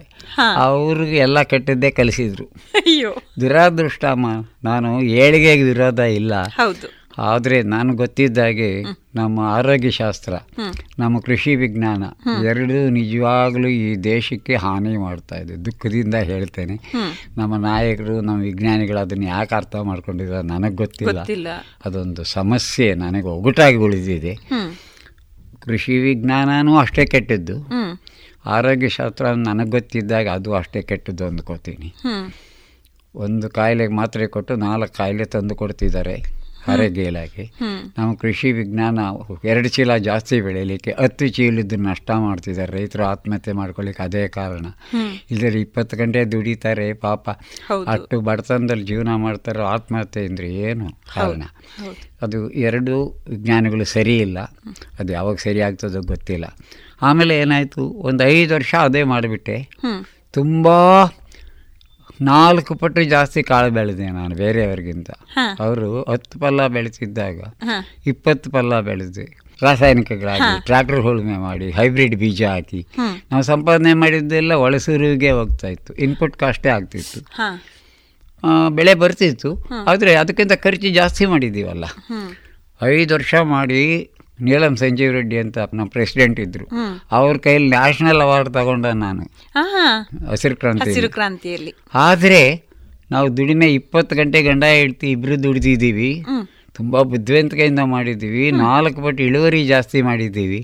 ದುಡ್ಡು ಮಾತ್ರ ಏನು ಉಳಿತು ಉಳಿಲಿಲ್ಲ. ಆಗ ನಾನು ಹೇಳ್ದೆ ನಮ್ಮ ಮನೆಯವ್ರಿಗೆ ಇದು ವ್ಯವಸಾಯನೇ ಸರಿ ಇಲ್ಲ. ನಾವು ತಪ್ಪು ಮಾಡಿದೆ. ಇದು ಮಾರಿಬಿಟ್ಟು ಎರಡು ಲಾರಿ ತಗೊಳ್ತೇನೆ. ಒಂದು ಬಾಂಬೆಯಲ್ಲಿ ಒಂದು ಬೆಂಗಳೂರಲ್ಲಿ ಆಫೀಸ್ ಮಾಡ್ತೇನೆ. ನಾನು ವರ್ಷಕ್ಕೆ ಒಂದು ಲಕ್ಷ ಸಂಪಾದನೆ ಮಾಡೋದು ನನಗೆ ಗೊತ್ತಿದೆ. ಅಂದ್ಬಿಟ್ಟು ತೀರ್ಮಾನ ತಗೊಂಡೋಣ ಅಂತ ಇದ್ದಾಗ ಕೇಳಿದಾಗ ಬ್ಯಾಡ ರೀ ನೀವೊಂದು ಕಡೆ ನಾನೊಂದು ಕಡೆ ಅದು ಏನು ಜೀವನ? ಇದರಲ್ಲೇ ಇದ್ದು ಬಿಡೋಣ ಅಂತ. ಮತ್ತು ಅದೇ ಕಾಲಕ್ಕೆ ನನ್ನ ಪುಣ್ಯ ಒಬ್ಬರು ಅಮೇರಿಕದ ಸಾವಯವ ಕೃಷಿಕರು ಸಾಯಿಬಾಬರ ಆಶ್ರಮದಲ್ಲಿ ಪರಿಚಯ ಆಯಿತು ನಮ್ಮ ಉಚ್ಫೀಲ್ಡ್ ಆಶ್ರಮದಲ್ಲಿ. ಅವರು ಸಾವಯವ ಕೃಷಿ ಮಾಡ್ತಿದ್ದವರು. ಮೊದಲು ನ್ಯಾಸದಲ್ಲಿ ಕೆಲಸ ಮಾಡಿದ ಸೈಂಟಿಸ್ಟ್ ಅವರು. ಅವ್ರಿಗೇನೋ ತಿಳಿವಳಿಕೆ ಬಂದು ಸಾವಯವ ಕೃಷಿಗೆ ಹೋಗಿದ್ದರು ಅವ್ರು ನನ್ನ ಸ್ನೇಹ ಆಗಿ ನೀವು ತುಂಬ ಬುದ್ಧಿವಂತರು ತುಂಬ ನಿಪುಣರು ಆಸಕ್ತಿಯಿಂದ ಮಾಡ್ತೀರ ಲಾಸ್ ಆಗ್ಲಿಕ್ಕೆ ಕಾರಣ ರಾಸಾಯನಿಕ ಕೃಷಿ. ಇದನ್ನು ಬಿಟ್ಟು ಬಿಟ್ಟು ಬದಲಾಗಬಾರ್ದ ಅಂತರು ಆವಾಗ ನನಗೆ ತಿಳುವಳಿಕೆನೇ ಇಲ್ಲ. ಎರಡು ಇದು ಮಾಡಬೇಕಾ ಬೇಡ ಅಂತ. ಅವರಷ್ಟಕ್ಕೆ ಬಿಡಲಿಲ್ಲ. ಅಲ್ಲಿಂದ ಹೋಗಿ. ನೀವು ಒಂದು ಸಲಕ್ಕೆ ರಾಸಾಯನಿಕ ಕೃಷಿಯಲ್ಲಿ ಮುಂದುವರೆದವರು ಸಡನ್ ಆಗಿ ಸಾವಯವಕ್ಕೆ ಬರಬೇಕಾದ್ರೆ ತುಂಬಾ ತೊಂದರೆಗಳು ಬರ್ತಾವಲ್ವಾ? ಬಂತು ಬಂತು. ಅದೇ ಹೇಳ್ತಿದ್ದೆ. ಹಾಗಾಗಿ ಇಪ್ಪತ್ತು ಚೀಲ ರಾಗಿ ಬೆಳೀತಿದ್ದವನು ಎಕರೆಯಲ್ಲಿ ಮಳೆ ಆಶ್ರಯದಲ್ಲಿ ಆರು ಚೀಲ ಬಂತು. ಅಯ್ಯೋ. ಅವಾಗೊಂದು ಕಾಗದ ಬರುತ್ತೆ ಇದು ಆಗೋದೇ ಇಲ್ಲ ನಿಮ್ಮ ಪ್ರೀತಿಗೆ ನಾನು ಬೆಲೆ ಕೊಡ್ತೇನೆ ಆದರೆ ನನ್ನ ಜೀವನ ಕಟ್ಕೋಬೇಕು. ನಾನು ಬಿಟ್ಟು ಬಿಡ್ತೇನೆ ನಾನು ಜಮೀನು ಮಾರೋದೆ ಅಂತ. ಅವ್ರು ಅಷ್ಟಕ್ಕೆ ಬಿಡಲಿಲ್ಲ. ಒಂದಷ್ಟು ಪುಸ್ತಕ ಕಳಿಸಿದ್ರು. ಎನ್ಸೈಕ್ಲೋಪೀಡಿಯಾ ಒಂದು ಕಳಿಸಿದ್ರು. ನಾನು ಆರ್ಗ್ಯಾನಿಕ್ ಫಾರ್ಮಿಂಗ್ ಅದು ಏಳ್ನೂರು ಪುಟದೊಂದು ದೊಡ್ಡ ಮೂರು ಕೆ ಜಿ ಇದೆ ತೂಕ. ಅಷ್ಟು ದೊಡ್ಡ ವಾಲ್ಯೂಮು ಕಳಿಸಿದ್ರು ಎಲ್ಲ ಸರಿಯಾಗಿ ತಿಳ್ಕೊಳ್ಳಿ. ನೀವು ತುಂಬ ಬುದ್ಧಿವಂತರು. ಇನ್ನೊಂದು ವರ್ಷ ಮಾಡಿ. ಆಮೇಲೆ ಒಂದು ಸಾವಿರ ಡಾಲರ್ ಚೆಕ್ ಕೊಟ್ಟರು. ಅದ್ರ ಜೊತೆಯಲ್ಲಿ. ಅದು ಎಂಟು ರೂಪಾಯಿ ಇತ್ತು ಆ ಡಾಲರ್ನ ಬೆಲೆ.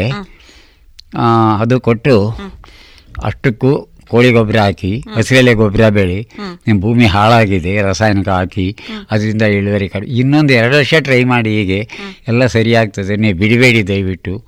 ನಿಮಗೆಲ್ಲ ನಿಮ್ಮ ದೇಶಕ್ಕೆ ಒಳ್ಳೇದು ಮಾಡ್ಬೋದು ಅಂತ ಪುಣ್ಯಾತ್ಮ ಯಾವ ಗಳಿಗೆಯಲ್ಲಿ ಹೇಳಿದ್ನು. ಹಾಗೆ ಮಾಡಿದೆ. ಹದಿನೆಂಟು ಪಲ್ಲ ಬಂತು ಆ ವರ್ಷ. ಮಳೆ ದೇವರು ಅಷ್ಟೇ ಒಳ್ಳೇದಾಗುವಾಗ ಹಾಗೆ. ಕೆಲವು ಸಾರಿ ಕೆಟ್ಟದಾಗುವಾಗಲೂ ಹಾಗೆ ಕಾಣ್ತದೆ. It never rains but pours ಅಂತಾರಲ್ಲ. ಒಳ್ಳೇದಾಗುವಾಗಲೂ ಕಷ್ಟಗಳು ಸಿರಿಮಳೆ ಕೆಟ್ಟದಾಗುವಾಗಲೂ ಮಳೆಗಳು ತಿರುಮಳೆ ಹಾಗಾಗಿ ಆ ವರ್ಷ ಮಳೆನೇ ತುಂಬ ಚೆನ್ನಾಗಿ ಬಂತು. ಹಸಿರೆಲೆ ಗೊಬ್ಬರ ಇಪ್ಪತ್ತು ಇಪ್ಪತ್ತೈದು ಟನ್ ಬಂತು ಎಕರೆಗೆ. ಅದನ್ನೆಲ್ಲ ಕಡಿದು ಭೂಮಿಗೆ ಹೋಳಿನ ಮಾಡಿಸಿ ಪೈರು ಮಾಡಿದಾಗ ಇಪ್ಪತ್ತೆರಡು ಬೆಳೀತಿದ್ದವನು ಇಪ್ಪತ್ತ್ಮೂರು ಬೆಳೀತಿದ್ದವನು ಇಪ್ಪತ್ತೊಂದು ಬಂತು. ಓ ಪರವಾಗಿಲ್ಲ. ಮೊದಲನೇ ವರ್ಷ ಇಷ್ಟು ಸಾಧನೆ ಆಯಿತು. ಮುಂದಿನ ವರ್ಷಕ್ಕೆ ಇಪ್ಪತ್ತ್ಮೂರು ಇಪ್ಪತ್ನಾಲ್ಕು ಬೆಳೀಬೋದು ಅಂತ ಧೈರ್ಯದ ಮೇಲೆ ಮಾಡಿದೆ. ಅದು ಎಂಬತ್ತರಲ್ಲಿ ಮಾಡಿದ್ದು. ತಿರುಗಿ ಈಗಷ್ಟು ಮೂವತ್ತೇಳು ವರ್ಷ ಆಯಿತು. ಆಯ್ತು. ಹಿಂದಕ್ಕೆ ತಿರುಗಿ ನೋಡಲಿಲ್ಲ ನಾನು. ದೇವರು ಇದು ಕೊಟ್ಟರು ಆಮೇಲೆ ಬೋರ್ವೆಲ್ ಮಾಡಿಸ್ಕೊಂಡೆ. ತೋಟದ ಬೆಳೆಗಳಿಗೆ ಹೋದೆ. ಏನೇನ್ ಬೆಳಿತೀರಿ ನೀವೀಗ? ನಮ್ ನಿಮ್ಗೆ ಆಶ್ಚರ್ಯ ಆಗ್ಬೋದು. ನಮ್ಮ ಮನೆಗೆ ಏನೂ ಕೊಂಡ್ಕೊಂಬರೋದಿಲ್ಲ ಬರೋದಿಲ್ಲ. ಮನೆಗೆ ನಾಲ್ಕೇ ಸಾಮಾನು ನಾವು ಕೊಂಡ್ಕೊಂಬರೋದು ಬಟ್ಟೆ ಉಪ್ಪು ಟೀ ಪುಡಿ ಸೋಪು.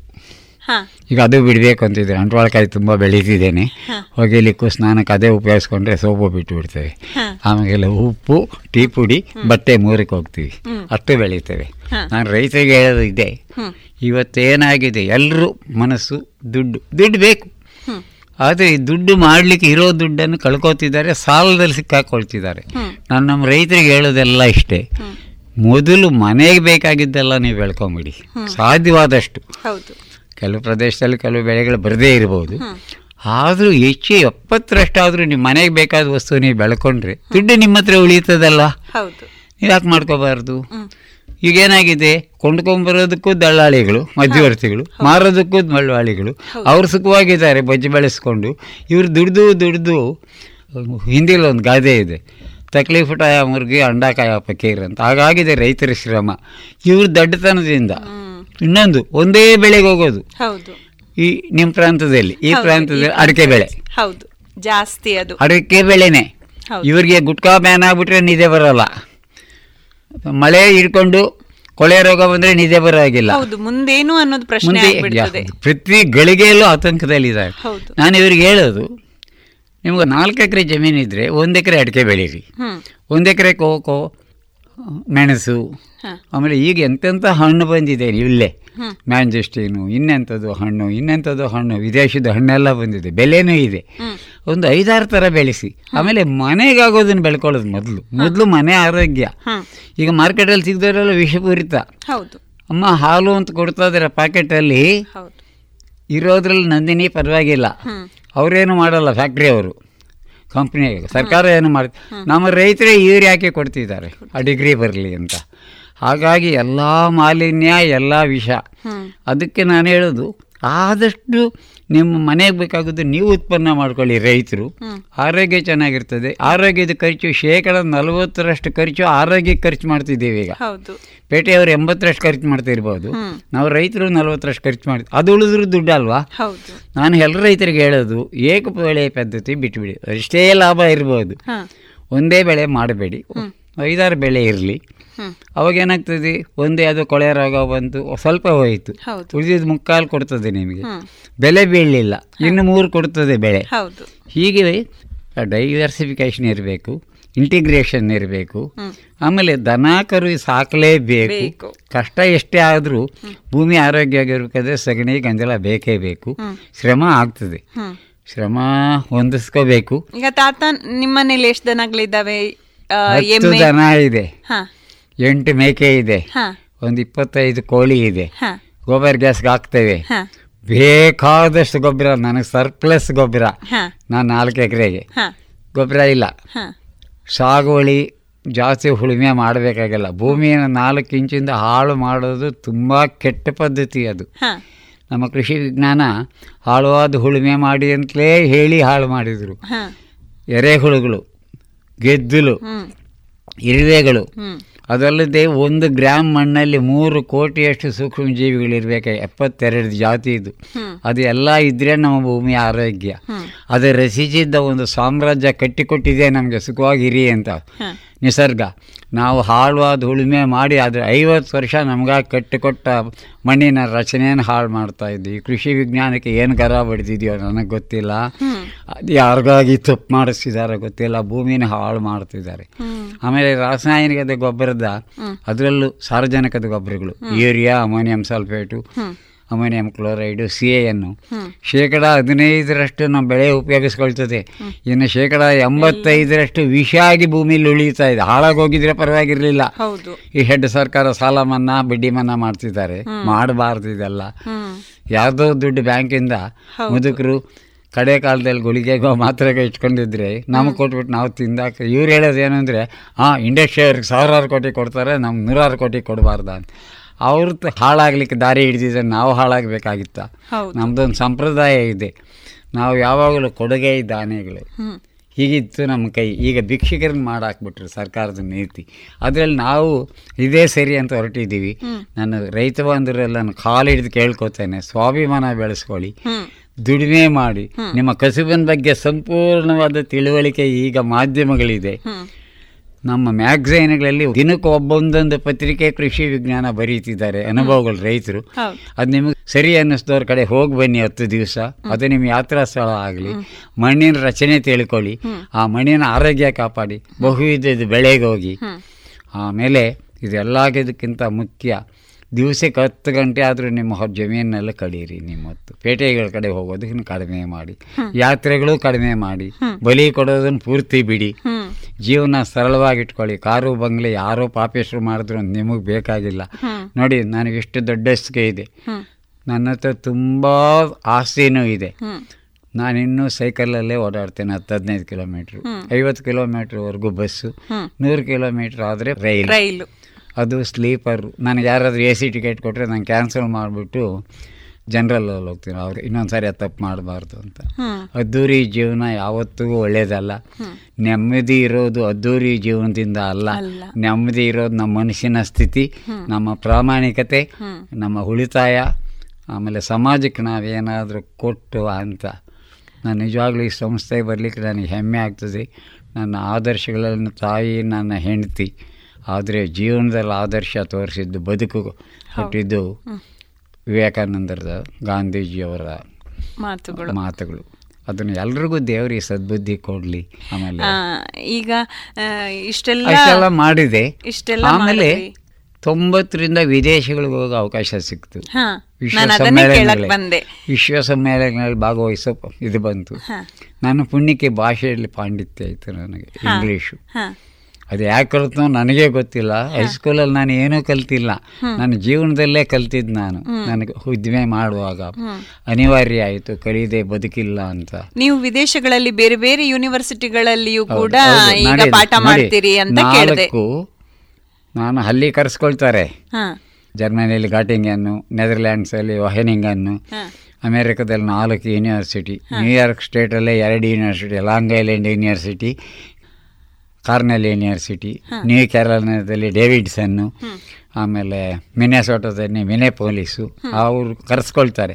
ಆಮೇಲೆ ಇಷ್ಟೇ ಅಲ್ಲ ನನಗೆ ಹೆಮ್ಮೆ ಅಂದರೆ ಒಂದು ಸಾಮಾನ್ಯ ಒಬ್ಬ ರೈತನ ಮನೆಗೆ ನಂದೊಂದು ಇದಿದೆ ತರಬೇತಿ ಕೇಂದ್ರ ಇದೆ. ಹದಿನೈದು ಇಪ್ಪತ್ತು ಜನ ಆರು ಯೂನಿವರ್ಸಿಟಿಯಿಂದ ಹದಿನೈದು ಇಪ್ಪತ್ತು ದಿವಸ ನಮ್ಮ ಮನೆಯಲ್ಲಿ ಮಕ್ಕಳು ಉಳ್ಕೋತಾರೆ ಹತ್ತು ಹದಿನೈದು ಜನ ಗುಂಪಿರ್ತದೆ. ಅವ್ರಿಗೆ ಎಷ್ಟು ಸಂತೋಷ ಅಂದರೆ ನಾನು ಅಲ್ಲಿಗೆ ಹೋದಾಗ ಅವ್ರ ತಂದೆ ತಾಯಿಗಳಿಗೆ ಹೇಳ್ತಾರೆ ರೆಡ್ಡಿಯವರು ರೆಡ್ಡಿಯವರು ಮನೆಯವರು ತೋರಿಸಿದ್ದ ಪ್ರೀತಿ ನಮ್ಗೆ ನೀವು ಯಾವತ್ತೂ ತೋರಿಸಿಲ್ಲ ಅಂತ. ಆಮೇಲೆ ನನ್ನ ಗೌರವ ಹೆಚ್ಚಿಸಿದ್ದೀವಣ್ಣಿದ್ದೀನಿ ನನ್ನ ಗೌರವ ಹೆಚ್ಚಿಸ್ಕೊಂಡಿದ್ದೇನೆ ನಾನು. ಈ ದೇಶದ ರಾಯಭಾರಿ ಆಗಿದ್ದೇನೆ ನಾನು ನನಗೆ ಅದೇ ಒಂದು ಹೆಮ್ಮೆ. ನಿಮಗೆ ಗೊತ್ತಿಲ್ಲ ಈ ಗೋದ್ರ ಇನ್ಸ್ಟೆನ್ಸ್ ನಡೀತಲ್ಲ ನೈಂಟೀಲಿ? ನಾನು ಯುರೋಪಲ್ಲಿ ಇದ್ದೆ ನಮ್ಮ ಬಗ್ಗೆ ತುಂಬ ಕೀಳಾಗಿ ಮಾತಾಡ್ತಿದ್ರು ಇವ್ರು ರಾಕ್ಷಸರು. ಹೆಣ್ಣು ಮಕ್ಕಳನ್ನೆಲ್ಲ ಕೊಂದರು. ಗರ್ಭಿಣಿಯರನ್ನು ಕೊಂದರು ಅಂತ ಮಾತಾಡ್ಕೊಳ್ತಿದ್ರು. ನಾನು ವೀಸಾ ಒಂದು ತಿಂಗಳು ಎಕ್ಸ್ಟೆಂಡ್ ಮಾಡಿಸ್ಕೊಂಡೆ ಅಲ್ಲಿ ನಮ್ಮ ಹುಡುಗರಿಗೆ ಹೇಳಿ. ನಮಗೆ ಬೇಕಾದ್ರು ಇಲ್ಲಿ ಪ್ರೆಸೆನ್ಸ್ ಒಂದು ಮಾಡಿಕೊಂಡು ನಾನು ಕಡೇ ಪಕ್ಷ ಒಂದು ಐವತ್ತು ಸಿಟಿಗಳಲ್ಲಿ ಗ್ರೂಪನ್ನು ಕರೆಸಿ ನೋಡಿ ಒಂದು ಕ್ಷಮೆ ಯಾಚಿಸ್ತೇನೆ. ನಮ್ಮ ಮಾಡಬಾರ್ದಾಗಿತ್ತು ಆವೇಶ ಆಯಿತು. ನೀವಾಗಿದ್ದರೆ ಈ ಪರಿಸ್ಥಿತಿಯಲ್ಲಿ ಏನು ಮಾಡ್ತಿದ್ದೀರಾ? ಸನ್ಯಾಸಿಗಳು ಕರಸೇವೆಗೆ ಹೋಗಿ ರೈಲಲ್ಲಿ ಕೂತಿದ್ರೆ ಪೆಟ್ರೋಲ್ ಹಾಕಿ ಸುಟ್ರಲ್ವಾ? ಇದೆಲ್ಲ ಪೂರ್ವ ಸಂಚಲ್ವಾ? ಹೌದು. ಮೊದಲೇ ಪ್ಲಾನ್ ಮಾಡಿದ್ದೆಲ್ಲ ಆವೇಶದಿಂದ ಮಾಡಿದ್ದೆಲ್ಲ ದುಷ್ಕೃತ್ಯ ಪ್ಲಾನ್ ಮಾಡ್ಕೊಂಡು ಮಾಡಿದ್ದು. ಮಾಡಿದ್ದು. ಅದಾದಾಗ ನೀವಾದರೆ ಏನು ಮಾಡ್ತಿದ್ರ ಏನ್ರಿ ಹೇಳಿ? ಹೌದು. ಆವೇಶದಲ್ಲಿ ಗರ್ಭಿಣಿಯವ್ರನ್ನ ಕೊಂದುಬಿಟ್ಟಿದ್ದಾರೆ. ನಾನು ಕ್ಷಮೆ ಆಚರಿಸ್ತೇನೆ ದೇವರಲ್ಲಿ ಅದಕ್ಕೆ ಬೇಡ್ಕೊಳ್ತೇನೆ. ಆಗಬಾರ್ದು ಮುಂದೆ ನಮ್ಮಲ್ಲಿ ಮಾಡಬಾರ್ದು. ಆದರೆ ಆವೇಶ ಬಂದಾಗ ನಡೆಯೋದು ಬೇರೆ. ಹೌದು. ಇವರು ಸಂಚು ರೂಪಿಸಿದ್ರಲ್ಲ ದಯವಿಟ್ಟು ನಮ್ಮ ಬಗ್ಗೆ ತಪ್ಪು ತಿಳ್ಕೊಬೇಡಿ ನಮ್ಮಷ್ಟು ಸಂಯಮ. ನೀವು ಬೇಕಾದರೆ ಬಂದು ನಮ್ಮ ದೇಶದಲ್ಲಿ ಹೋರಾಡಿ. ನಿಮ್ಮ. ಮಕ್ಕಳನ್ನು ಕೇಳಿ ನಾವು ಎಷ್ಟು ಸಜ್ಜನರು ಅಂತ. ಅದರಿಂದ ದಯವಿಟ್ಟು ನಮ್ಮ ಬಗ್ಗೆ ಒಂದು ತಿಂಗಳು ನಾನು ಐವತ್ತು ಸಿಟಿಯಲ್ಲಿ ಒಂದು ದಿವಸ ಎರಡೆರಡು ಮಾಡಿದ್ದೇನೆ ಇದು ಮಾತು. ಮಾತು. ಹಾಗಾಗಿ ನಿಜವಾಗ್ಲೂ ಆ ಒಂದು ತಿಂಗಳಲ್ಲಿ ನನಗೆ ಹೆಮ್ಮೆ ಇದೆ ನನ್ನ ಜೀವನದಲ್ಲಿ ಈ ದೇಶದ ರಾಯಭಾರಿಯ ಕೆಲಸ ಕೆಲಸ ಮಾಡಿದ್ರಿ ಅಂತ. ಅವಾಗ ಹೋಯ್ತು ಅವ್ರಿಗೆ ನಮ್ಮ ಮೇಲೆ ಇದು ಕೆಟ್ಟ ಅಭಿಪ್ರಾಯ. ಆಮೇಲೆ ಈಗಂತೂ ಚೆನ್ನಾಗಿ ಗೊತ್ತಾಯಿತು. ಪಾಕಿಸ್ತಾನದವ್ರು ಏನು ಇಂಡಿಯಾದವ್ರು ಏನು ಅಂತ ಚೆನ್ನಾಗಿ ಗೊತ್ತಾಯಿತು. ಇಂಟರ್ನ್ಯಾಷನಲ್ ಇದು ಹೌದು. ಹೋದ್ಮೇಲೆ ಆಮೇಲೆ ಬಾಂಬುಗಳು ಸಿಡಿಸೋದು. ಈಗ ಚೆನ್ನಾಗಿ ಗೊತ್ತಾಯಿತು. ಅದರಲ್ಲಿ ಈ ಪುಣ್ಯಾತ್ಮರು ನಮ್ಮ ಪ್ರೆಸೆಂಟ್ ಪ್ರೈಮ್ ಮಿನಿಸ್ಟರ್ ವಿದೇಶಿ ನೀತಿಲಿ ಅದೆಷ್ಟು ಸಾರಿ ಸುತ್ತಾಡಿದಾರು ಆ ಗುಡ್ ವಿಲ್ ಅಮೆರಿಕದಲ್ಲಿ ಒಂದು ಸಾರಿ ವೀಸಾ ಕೊಡೋದಿಲ್ಲ ಅಂತ ಹೇಳಿದವರು ಈಗ ರೆಡ್ ಕಾರ್ಪೆಟ್ ಇನ್ವಿಟೇಷನ್ ಪ್ರೆಸಿಡೆಂಟ್ಗಳಿಂದ ಅದೆಲ್ಲ ಮಾಡಿದರು.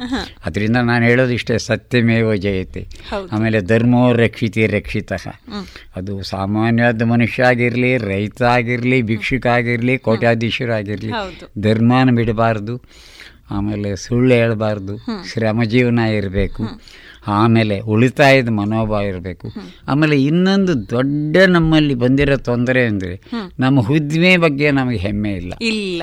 ರೈತರು ಅಂದ ತಕ್ಷಣ ನಾವೇನೋ ಕೇಳಿ ಜನ ಏನಕ್ಕೂ ನಾಲಾಯಕ್ ಅಂದ್ಕೊಂಡ್ಬಿಟ್ಟಿದ್ದಾರೆ ಹೌದು. ವಿದೇಶಗಳಲ್ಲಿ ಕಾರ್ ಮೇಲೆ ಸ್ಟಿಕ್ಕರ್ ಇದೆ. I am proud to be a farmer ಅಂತ. ನಮ್ಮ ವಿಜೃಂಭಿಸೋದು ಬಿಟ್ಟು ಯಾಕೆ ಅವಮಾನ? ನೀವೇನು ಮೋಸ ಮಾಡ್ತಿದ್ದೀರಾ? ಹೌದು. ವಂಚನೆ ಮಾಡ್ತಿದ್ದೀರಾ? ಪ್ರಾಮಾಣಿಕವಾಗಿ ದುಡಿತೀರಾ? ಇಡೀ ಭಗವಂತನ ಸೃಷ್ಟಿಗೆ ಅನ್ನ ಕೊಡೋ ಜವಾಬ್ದಾರಿ ನಿಮ್ಮದು.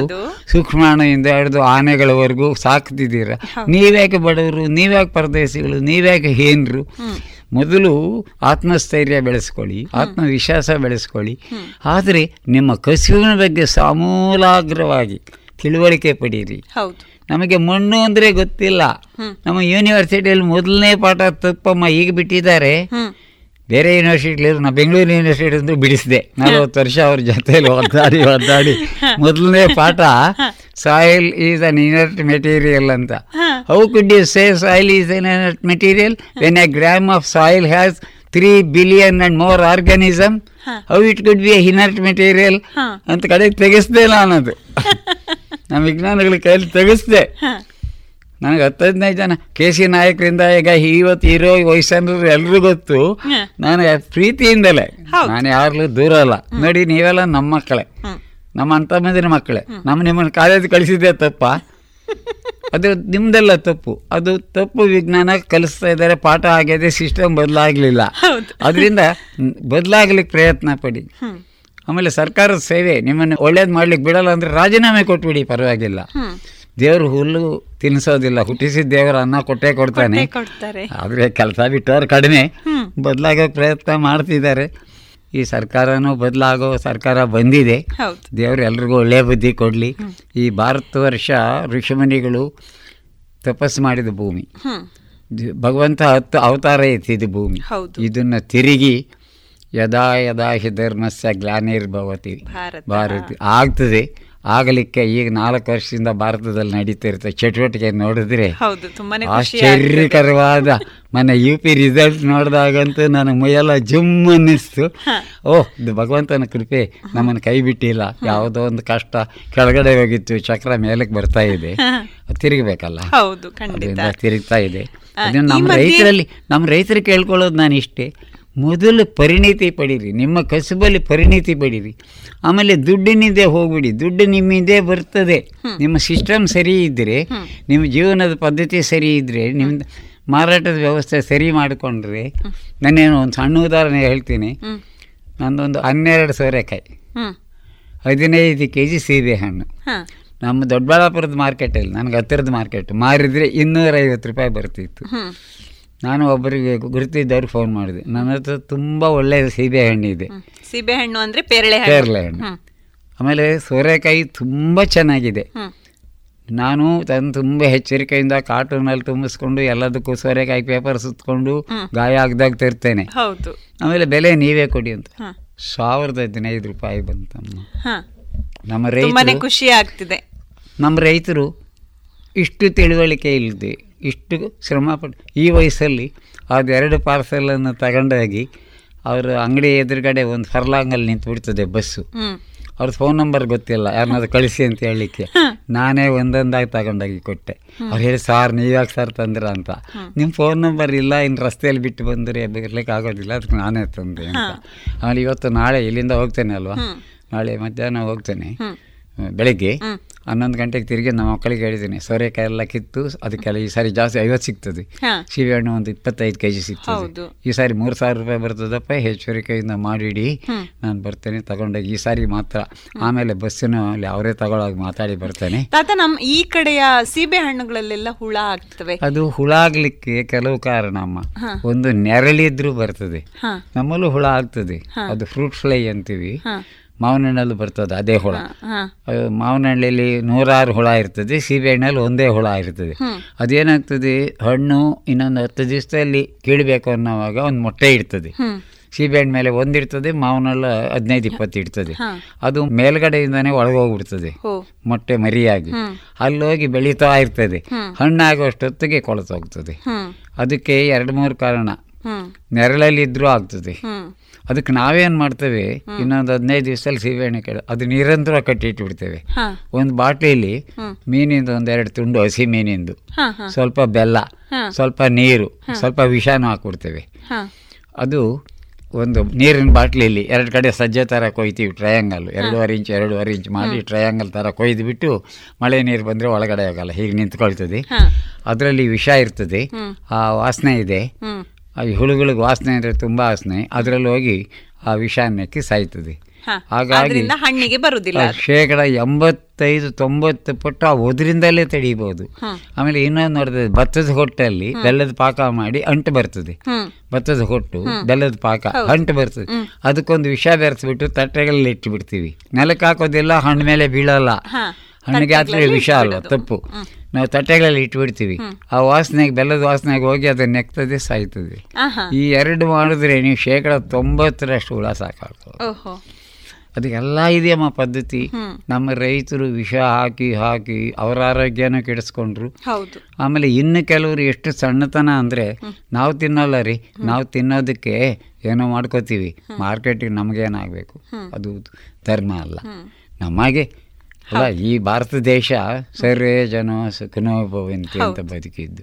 ಕ್ರಿಮಿಕೀಟಗಳು ಕೆಟ್ಟದ್ದು ಮಾಡದೆ ಬದುಕಿದ್ದ ದೇಶ. ದುಡ್ಡಿಗಾಗಿ ನಾವು ತಿನ್ನಲ್ಲ ಇನ್ನೊಬ್ರು ತಿಂದರೆ ಪರವಾಗಿಲ್ಲ ಅನ್ನೋ ಧರ್ಮ ಅಲ್ಲ. ನಮ್ಮ ರೈತರಿಗೆ ಇದೆಲ್ಲದಕ್ಕೂ ಮಾರ್ಗಗಳಿದೆ. ಅದೇ ಉದ್ದೇಶ ನಾನು ಟ್ರೈನಿಂಗ್ ಸೆಂಟರ್ ಮಾಡಿದ್ದೇನೆ. ನನ್ನಲ್ಲಿ ವಾರಕ್ಕೆ ಕಡಿಮೆ ಅಂದರೆ ನೂರೈವತ್ತು ಜನ ರೈತರು ಬರ್ತಾರೆ. ಆ ಆರು ಯೂನಿವರ್ಸಿಟಿಯವರು ಅದು ಬೇರೆ. ಆಮೇಲೆ ಮಹಾರಾಷ್ಟ್ರ ಸರ್ಕಾರ ತಿಂಗಳಿಗೆ ಐವತ್ತು ಜನ ಕಳಿಸ್ಕೊಡ್ತದೆ. ಈಗ ಹದಿನಾಲ್ಕನೇ ತಾರೀಕು ಬರ್ತಿದ್ದಾರೆ. ಆಮೇಲೆ ಆಂಧ್ರ ಸರ್ಕಾರ ತಿಂಗಳಿಗೊಂದು ಇಪ್ಪತ್ತೈದು ಜನ ಕಳಿಸ್ಕೊಡ್ತಾರೆ. ನಮ್ಮ ರೈತರು ಬರ್ತಿದ್ದಾರೆ. ಐ ಟಿ ಅವರು ಬರ್ತಿದ್ದಾರೆ. ಇನ್ಫಾರ್ಮೇಷನ್ ಟೆಕ್ನಾಲಜಿಯವರು ಎರಡು ಲಕ್ಷ ಸಂಬಳ ಗಂಡಾದ ಹೆಂಡತಿ ತಗೊಂಡವ್ರು ನೆಮ್ಮದಿ ಇಲ್ಲ. ನಾವು ವ್ಯವಸಾಯಕ್ಕೆ ಬರ್ತೇವೆ ಅಂತ ಬರ್ತಿದ್ದಾರೆ. ವ್ಯಾಯಾಮ ಇದೆ ಆರೋಗ್ಯ ಇದೆ ಒಳ್ಳೆ ಆಮ್ಲಜನಕ ಇದೆ. ಇದೆಲ್ಲನೂ ಮಾಡಿಸೋ ಶಕ್ತಿ ನನಗೆ ಕೊಟ್ಟರು ದೇವರು. ಈ. ಎಂಬತ್ತೆರಡು ವಯಸ್ಸಿನಲ್ಲೂ ಕೂಡ ತುಂಬಾ ಉತ್ಸಾಹದಿಂದ ತುಂಬಾ ಚಟುವಟಿಕೆಗಳಿಂದ ನೀವು ತಿಂಗಳಲ್ಲಿ ಇಪ್ಪತ್ ದಿನ ಇಪ್ಪತ್ತಕ್ಕಿಂತ ಹೆಚ್ಚು ದಿನ ನೀವು ಹೀಗೆ. ತಿರುಗಾಟದಲ್ಲೇ ಓಡಾಟದಲ್ಲೇ ಕಳಿತೀರಿ ಏನಿಲ್ಲಮ್ಮ ಗುಟ್ಟೇನೇ ಇಲ್ಲ. ಒಂದು ಶ್ರಮ ಜೀವನ. ಅದೇ ಏನಿದ್ರ ಗುಟ್ಟು ಶ್ರಮ ಜೀವನ. ಆರೋಗ್ಯಕ್ಕೆ ನಮಗೆ ಯಾವ ವ್ಯಾಯಾಮ ಯಾವ ಯೋಗ ಸ್ನಾನ ಬೇಕಾಗಿಲ್ಲ. ಆದರೂ ನಾನು ಮಾಡ್ತೇನೆ ಪ್ರಾಣಾಯಾಮ ಅದೆಲ್ಲ. ಆದರೂ ಒಂದು ಬದುಕು ಶ್ರಮ ಜೀವನ ಎಕ್ಸರ್ಸೈಸು ನಡೆಯೋದು. ದಿವಸಕ್ಕೆ ಆರೇಳು ಕಿಲೋಮೀಟ್ರ್ ನಡೆದೇ ಆಗ್ತದೆ ನಾನು ಕಾಲ್ನಡಿಗೆ. ಆಮೇಲೆ ಊಟ. ತುಂಬ ಒಳ್ಳೆ ಪದ್ಧತಿ ನಂದು. ಸಿಕ್ಕಿದ್ದು ರೈಲಲ್ಲಿ ತಿನ್ನೋದು ಅಂಗಡಿಯಲ್ಲಿ ತಿನ್ನೋದು ಅಭ್ಯಾಸ ಇಲ್ಲ ನಾನು ಇಲ್ಲಿಂದ ದಿಬ್ರುಗರ್ಗೆ ಹೋಗ್ತೇನೆ ಅಸ್ಸಾಮಲ್ಲಿ. ಮನೆಯಿಂದ ಊಟ ಕಟ್ಕೊಂಡು ಹೋಗ್ತೇವೆ ಆ ಥರ ಏನಾದರೂ ಚಪಾತಿ ಸುಟ್ಟುಬಿಟ್ಟು ಪುಡಿ ಮಾಡಿ ಅದಕ್ಕೆ ಸ್ವಲ್ಪ ಬೆಲ್ಲ. ಕಡಲೆಕಾಯಿ ಪುಡಿ ಅದೆಲ್ಲ ಹಾಕ್ಕೊಂಡು ಇಟ್ಕೊಂಡು ಕಲಿಸ್ಕೊಂಡು ತಿಂತೇನೆ. ಹಣ್ಣು ಹೇರಳವಾಗಿ ತಿಂತೇನೆ. ಆಮೇಲೆ ಈ ಸೀಮೆ ಹಸು ಹಾಲು ನಾವು ಕುಡಿಯೋದಿಲ್ಲ ಮನೇಲಿ ಮಕ್ಳಿಗೂ ಕೊಡಲ್ಲ. ನಾಟಿ ಹಸು. ಸೀಮೆ ಹಸು ಹಸು ಅಲ್ಲ ಅದರ ಹಾಲು ಹಾಲಲ್ಲ ವಿಷ. ಇನ್ನೊಂದು ಐದು ವರ್ಷದಲ್ಲಿ ಪ್ರಪಂಚದಲ್ಲಿ ಎಲ್ಲೂ ಸೀಮೆ ಹಸು ಇರಲ್ಲ ಅದು ಯಾಕೋ ಯಾವುದೋ ಕಾಟಕ್ಕೆ ತಂದುಬಿಟ್ರು ನಮ್ಮ ದುರಾಸೆ ಹ್ಮ್. ನಾಟಿ ಹಸುನೇ ಹಸು. ನಿಮ್ಮ ಮಲೆನಾಡು ಗಿಡ್ಡಿದಂಥ ಒಳ್ಳೆಯ ಹಸು ಪ್ರಪಂಚದಲ್ಲೇ ಇಲ್ಲ. ಅದೆಲ್ಲ ಆಗಿದೆ ಬರ್ತಾ ಇದೆ ತಿಳುವಳಿಕೆ. ಇದೆಲ್ಲ ಮಾಡ್ಕೊಂಡು ನಾನು ರೈತರು ಹೇಳೋದು ಇಷ್ಟೇ ಜೀವನ ಸರಳವಾಗಿ ಇಟ್ಕೊಳ್ಳಿ ಹೌದು. ನೋಡಿ ನಾನು ಹಾಕಿರೋ ಶರ್ಟ್ ಇಪ್ಪತ್ತೆರಡು ವರ್ಷದ ಶರ್ಟು. ನಾನು ತುಂಬ ಶ್ರೀಮಂತ. ತುಂಬ ಶ್ರೀಮಂತ. ನಾನು ಬೇಕಾದರೆ ನನ್ನ ಹತ್ರ ಉಡುಗೊರೆಗಳು ಬಂದಿರೋದು ಸನ್ಮಾನದ್ದು ಹದಿನೈದು ಜೊತೆ ಇದೆ ರೇಷ್ಮೆ ಬಟ್ಟೆ. ಇವತ್ತಿಗೂ ಹಾಕೋ ಧೈರ್ಯ ಇಲ್ಲ ನನಗೆ.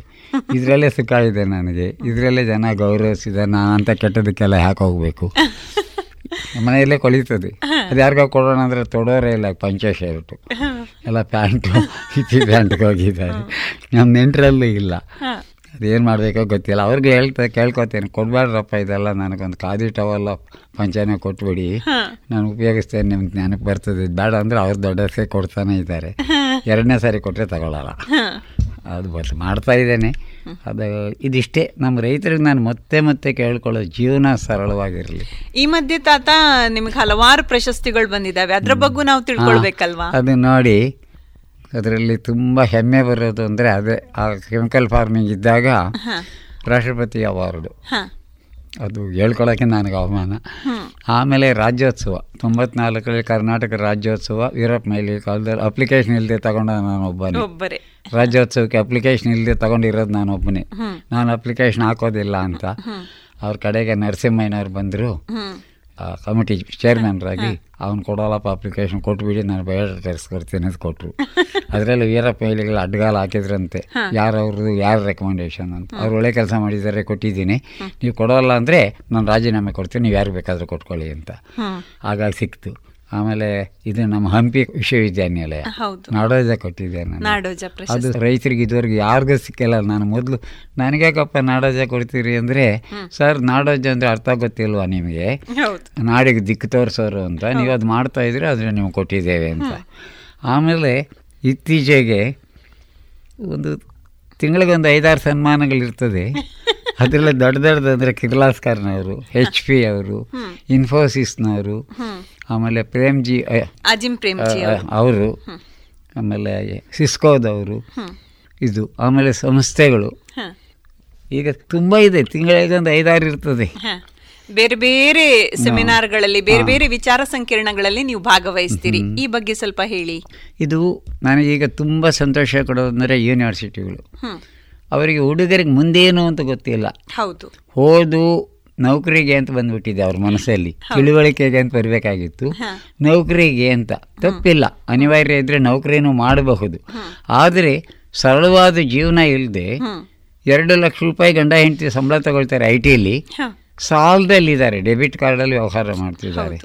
ಆಮೇಲೆ ಈಗ ಅದು ಹುಚ್ಚಿಡಿದಿದೆ ಅವ್ರು. ಸಾಕಾಗಿದೆ ಆ ಕೆಲಸ. ವ್ಯವಸಾಯಕ್ಕೆ ಹೋಗಬೇಕು ಅಂತ ಬದಲಾಗಬೇಕು. ಆದರೆ ದುಡ್ಡಿಲ್ಲ. ನಾನು ಹೇಳೋದು ಬೈದು ಬಿಡ್ತೇನೆ ಚೆನ್ನಾಗಿ. ಅವಿವೇಕದ ಕೆಲಸ ಮಾಡಬೇಡಿ. ದಡ್ಡತನ ಕುಡಿತಾ ಜೂ ಇದೆಲ್ಲ ರೆಸಾರ್ಟ್ಗಳಿಗೆ ಹೋಗೋದು ಬಿಟ್ಟುಬಿಡಿ ದುಡ್ಡು ಕೂಡಿಸಿಡಿ ನೀವು ನಲ್ವತ್ತು ಸಾವಿರದ ಗಂಡ ಹೆಂಡತಿ ಇಬ್ಬರು ಜೀವನ ಮಾಡ್ಬೋದು. ನೀವು ಎರಡು ಲಕ್ಷ ಸಾಲೋದಿಲ್ಲ ಅಂದರೆ ನೀವು ಎಂಥ ಜೀವನ ನಡೆಸ್ತಿದ್ದೀರಾ? ಇದು ಹೇಳಿಗಳಾಗಿ ಗುಲಾಮರಾಗಿ ಬದುಕ್ತಿದ್ದೀರಾ. ನೀವು ಏನು ಹೇಳ್ತೀರೋ ಗೊತ್ತಿಲ್ಲ. ನೀವು ತಪ್ಪು ತಿಳ್ಕೊಂಡ್ರೆ ನನಗೇನು ಹೆದರಿಕೆ ಇಲ್ಲ ಅಂತ ಬೈದು ಬಿಟ್ಟು ಕೂಡಿ ಇಟ್ಕೊಳ್ಳಿ. ಶೇಕಡ ಎಪ್ಪತ್ತರಷ್ಟು ಕೂಡಿ ಇಡ್ಬೋದು ನೀವು ಮನಸ್ಸು ಮಾಡಿದರೆ. ಕೂಡಿ ಇಟ್ಕೊಂಡು ಐದು ವರ್ಷದಲ್ಲಿ ಒಂದು ಎಕರೆ ಜಮೀನು ಸಾಕು ಅರ್ಧ ಎಕರೆ ಜಮೀನು ಸಾಕು. ನಾನು ನಿಮ್ಗೆ ದಾರಿ ತೋರಿಸ್ತೇನೆ. ಬೋರ್ವೆಲ್ ಬೇಡ ಕರೆಂಟು ಬೇಡ ನೀರು ಬೇಡ. ಒಂದು ಸೈಕಲಲ್ಲಿ ಎಂಟು ಬಿಂದಿಗೆ ನೀರು ತರೋದಾದರೆ ಒಂದು ವರ್ಷಕ್ಕೆ ಎರಡು ಲಕ್ಷ ರೂಪಾಯಿ ಸಂಪಾದನೆ ಮಾಡ್ಬೋದು. ನಾನು ಟೆಕ್ನಾಲಜಿ ಕೊಡ್ತೇನೆ ನಿಮಗೆ. ಆದರೆ ದಿವಸಕ್ಕೆ ಒಂದು ನಾಲ್ಕು ಗಂಟೆ ಇಬ್ಬರು ದುಡಿಬೇಕು. ದುಡಿಬೇಕು. ಇಷ್ಟು ಮಾಡಿ ಎರಡು ಲಕ್ಷ ರೂಪಾಯಿ ಜೀವನ ಮಾಡ್ಬೋದು. ಐವತ್ತು ಸಾವಿರದಲ್ಲಿ ಜೀವನ ಮಾಡಿಕೊಂಡು ಒಂದೂವರೆ ಲಕ್ಷ ಬ್ಯಾಂಕ್ ಡಿಪಾಸಿಟ್ ಇಡ್ಬೋದು. ಇಲ್ಲ ಮಕ್ಕಳನ್ನ ಗೌರ್ಮೆಂಟ್ ಶಾಲೆಗೆ ಕಳಿಸ್ಕೊಂಡು ಐವತ್ತು ಸಾವಿರ ಆವಾಗಲೂ ಉಳಿಸ್ಬೋದು. ಇದಕ್ಕೆ ತಯಾರಿಲ್ಲ ಅವರು. ಹೌದು. ಅವ್ರದ್ದು ಹೊಸ ಇನ್ಕಂಬೆಂಟ್ ಬಂದರೆ ಅದೊಂದು ವೆಲ್ಕಮ್ ಪಾರ್ಟಿ ಕೆಲಸ ಹದಿನೈದು ಜನ ಬಿಟ್ಟು ಹೋಗ್ತಾರೆ. ಹದಿನೈದು ಜನರಿಗೆ ಒಂದು ದಿವಸನೂ ಮಾಡಲ್ಲ ಪಾರ್ಟಿ ಹದಿನೈದು ಸಾರಿ ಮಾಡ್ತಾರೆ. ಕುಡಿತಕ್ಕೆ ಜೂಜಿಗೆ ಅದು ಪಾರ್ಟಿ ಕುಣಿಯೋಕ್ಕೆ ಅದು ಜೀವನಾನ ಅದು. ನಾನು ಹೇಳ್ತೇನೆ ನಾನು ಟ್ರಾನ್ಸ್ಪೋರ್ಟ್ ಮ್ಯಾನೇಜರ್ಸ್ ಕ್ಲಬ್ಬಲ್ಲಿ ಇದ್ದಾಗ ನಾನು ದುಡ್ಡು ಕೊಡ್ತಿದ್ದೆ ಐನೂರು ರೂಪಾಯಿ ತಿಂಗಳಿಗೆ. ನಾನು ಒಂದು ಸಾರಿನೂ ಪಾರ್ಟಿಸಿಪೇಟ್ ಮಾಡಿಲ್ಲ ಹ. ಇಲ್ಲದ್ರೆ ಅವ್ರು ಬಿಡೋದಿಲ್ಲ ನಿಷ್ಠರ ಅದಕ್ಕೆ ಮೆಂಬರ್ಶಿಪ್ ಕೊಟ್ಟು ಬಿಡ್ತಿದ್ದೆ. ಕೊಟ್ಬಿಡ್ತಿದ್ದೆ. ನಾನು ಒಂದು ಪಾರ್ಟಿಗೆ ಹೋಗಿಲ್ಲ. ನನ್ನ ನಾ ಎಂಬತ್ತೆರಡು ವರ್ಷದಲ್ಲಿ ಇನ್ನು ಕೋಕೋ ಕೋಲಾ ಪೆಪ್ಸಿ ಕೋಲಾ ಕುಡಿದಿಲ್ಲ. ಬೀರು ಬ್ರಾಂದಿ ಬಿಟ್ಬಿಡಿ. ಹೊರದೇಶಕ್ಕೆ ಪರದೇಶಕ್ಕೆ ಹೋದಾಗ ವಿಮಾನದಲ್ಲಿ ವಿಸ್ಕಿ ಬಾಟ್ಲಿ ಕೊಡ್ತಾರೆ ನಾನು ಇನ್ನೂ ಮುಟ್ಲಿಲ್ಲ. ಹ್ಮ್. ಆ ಹೇರ್ ಅಸ್ಟೇಟ್ಸ್ಗಳೆಲ್ಲ ನನ್ನ ಮೇಲೆ ಅಪಾರವಾದ ಗೌರವ. ತಾತ ನಿಮ್ಮವರು ಕದ್ದು ಕುಡಿತಾರೆ. ನಾವು ಆ ಕಡೆ ನೋಡಿದಾಗ ಎರಡು ಬಾಟ್ಲಿ ಕದ್ದು ಬಿಡ್ತಾರೆ. ಲೆಕ್ಕ ಕೊಡೋಕ್ಕಾಗಲ್ಲ. ನೀವು ಕೊಟ್ಟರೆ ಬೇಡ ಅಂತಿರಲ್ಲ ಅಂತ. ಅದು ಏನಮ್ಮ ದರಿದ್ರ? ಅದು ಏನು ಅಂತ ಕುಡಿಬೇಕು? ಅದರಿಂದ ನಾವು ಭಾರತೀಯರಾಗಿ ಬದುಕೋಣ. ನಮ್ಮ ಸಂಪ್ರದಾಯನ ಗೌರವಿಸೋಣ. ಉಡುಗೆ ತೊಡೆಯಲ್ಲೂ ಇಡೋಣ ಅಭ್ಯಾಸಗಳು ಚೆನ್ನಾಗಿ ಇಟ್ಕೊಳ್ಳೋಣ ಆಮೇಲೆ ನಿಮ್ಮ ಮಕ್ಕಳು ಮೊಮ್ಮಕ್ಕಳ ಬಗ್ಗೆ ಸ್ವಲ್ಪ ನನ್ನ ಮೂರು ಗಂಡು ಮಕ್ಕಳು. ಹಾಗೂ ಬಡತನ ಇತ್ತು. ನಾನು ಒಳ್ಳೆ ಸ್ಕೂಲ್ಗೆ ಕಳಿಸಿದೆ ಟ್ಯೂಷನ್ಗೆ ಕಳಿಸಿದೆ ಅವ್ರನ್ನ ಫಾಲೋ ಮಾಡ್ಲಿಕ್ಕೆ ಆಗಲಿಲ್ಲ. ನಮ್ಮ ಹೆಂಡತಿ ಪಾಪ ಅವ್ರು ತುಂಬ ಕೆಲಸ. ಅದನ್ನ ಉಪಯೋಗಿಸ್ಕೊಂಬಿಟ್ರು ಅವ್ರನ್ನ. ಸ್ಕೂಲಿಂದ ಬಂದ ತಕ್ಷಣ ಸ್ವಲ್ಪ ಹುಲ್ಲು ಮಾಡಿಕೊಡ್ರ ದನ ನೋಡ್ರ ಅಂತ. ಅವ್ರಿಗೆ ಅದು ಚೆನ್ನಾಗಿ ಆಡ್ತು ಅಮ್ಮ ಹೇಳೋ ಸರಿ ಅಂತ ಓದೋದು ಕಷ್ಟ ಅಲ್ವಾ? ಹಾಗಾಗಿ ದಡ್ರೇನೂ ಅಲ್ಲ. ನಲ್ವತ್ತು ನಲ್ವತ್ತೆರಡು ತಗೊಂಡ್ರೆ ನಾನು ಹೇಳ್ತೇನೆ ನೋಡೋ ನಲ್ವತ್ತೆರಡು ತಗೊಂಡು ನೀವು ಕಾಲೇಜ್ಗೆ ಹೋದ್ರೆ ಸೀಟ್ ಸಿಗೋಲ್ಲ. ಅದು ಆಗೋದಿಲ್ಲ. ತೋಟದಲ್ಲಿ ಇದ್ಬಿಡಿ ಅಂತ. ಒಬ್ಬರಿಗಿಂತ ಒಬ್ರು ಒಳ್ಳೆ ಮಕ್ಕಳು. ಅವ್ರ ತಂದೆ ಅಂತ ನಾನು ಹೆಮ್ಮೆ ಪಡ್ತೇನೆ. ಮೂರು ಜನನು ತೋಟದಲ್ಲೇ ಜೊತೆಗೆ ಕೆಲಸ ಮಾಡ್ತಾ ಇದ್ದಾರೆ. ತೋಟ ಇದೆ ನನಗೆ. ಒಂದು ತೋಟ ಬೆಂಗಳೂರಲ್ಲಿ ದೊಡ್ಡ ಮಕ್ಕಳಿದ್ದಾರೆ ನನ್ನ ಜೊತೆ ಒಬ್ಬ ಚಿಕ್ಕವನಿದ್ದಾನೆ.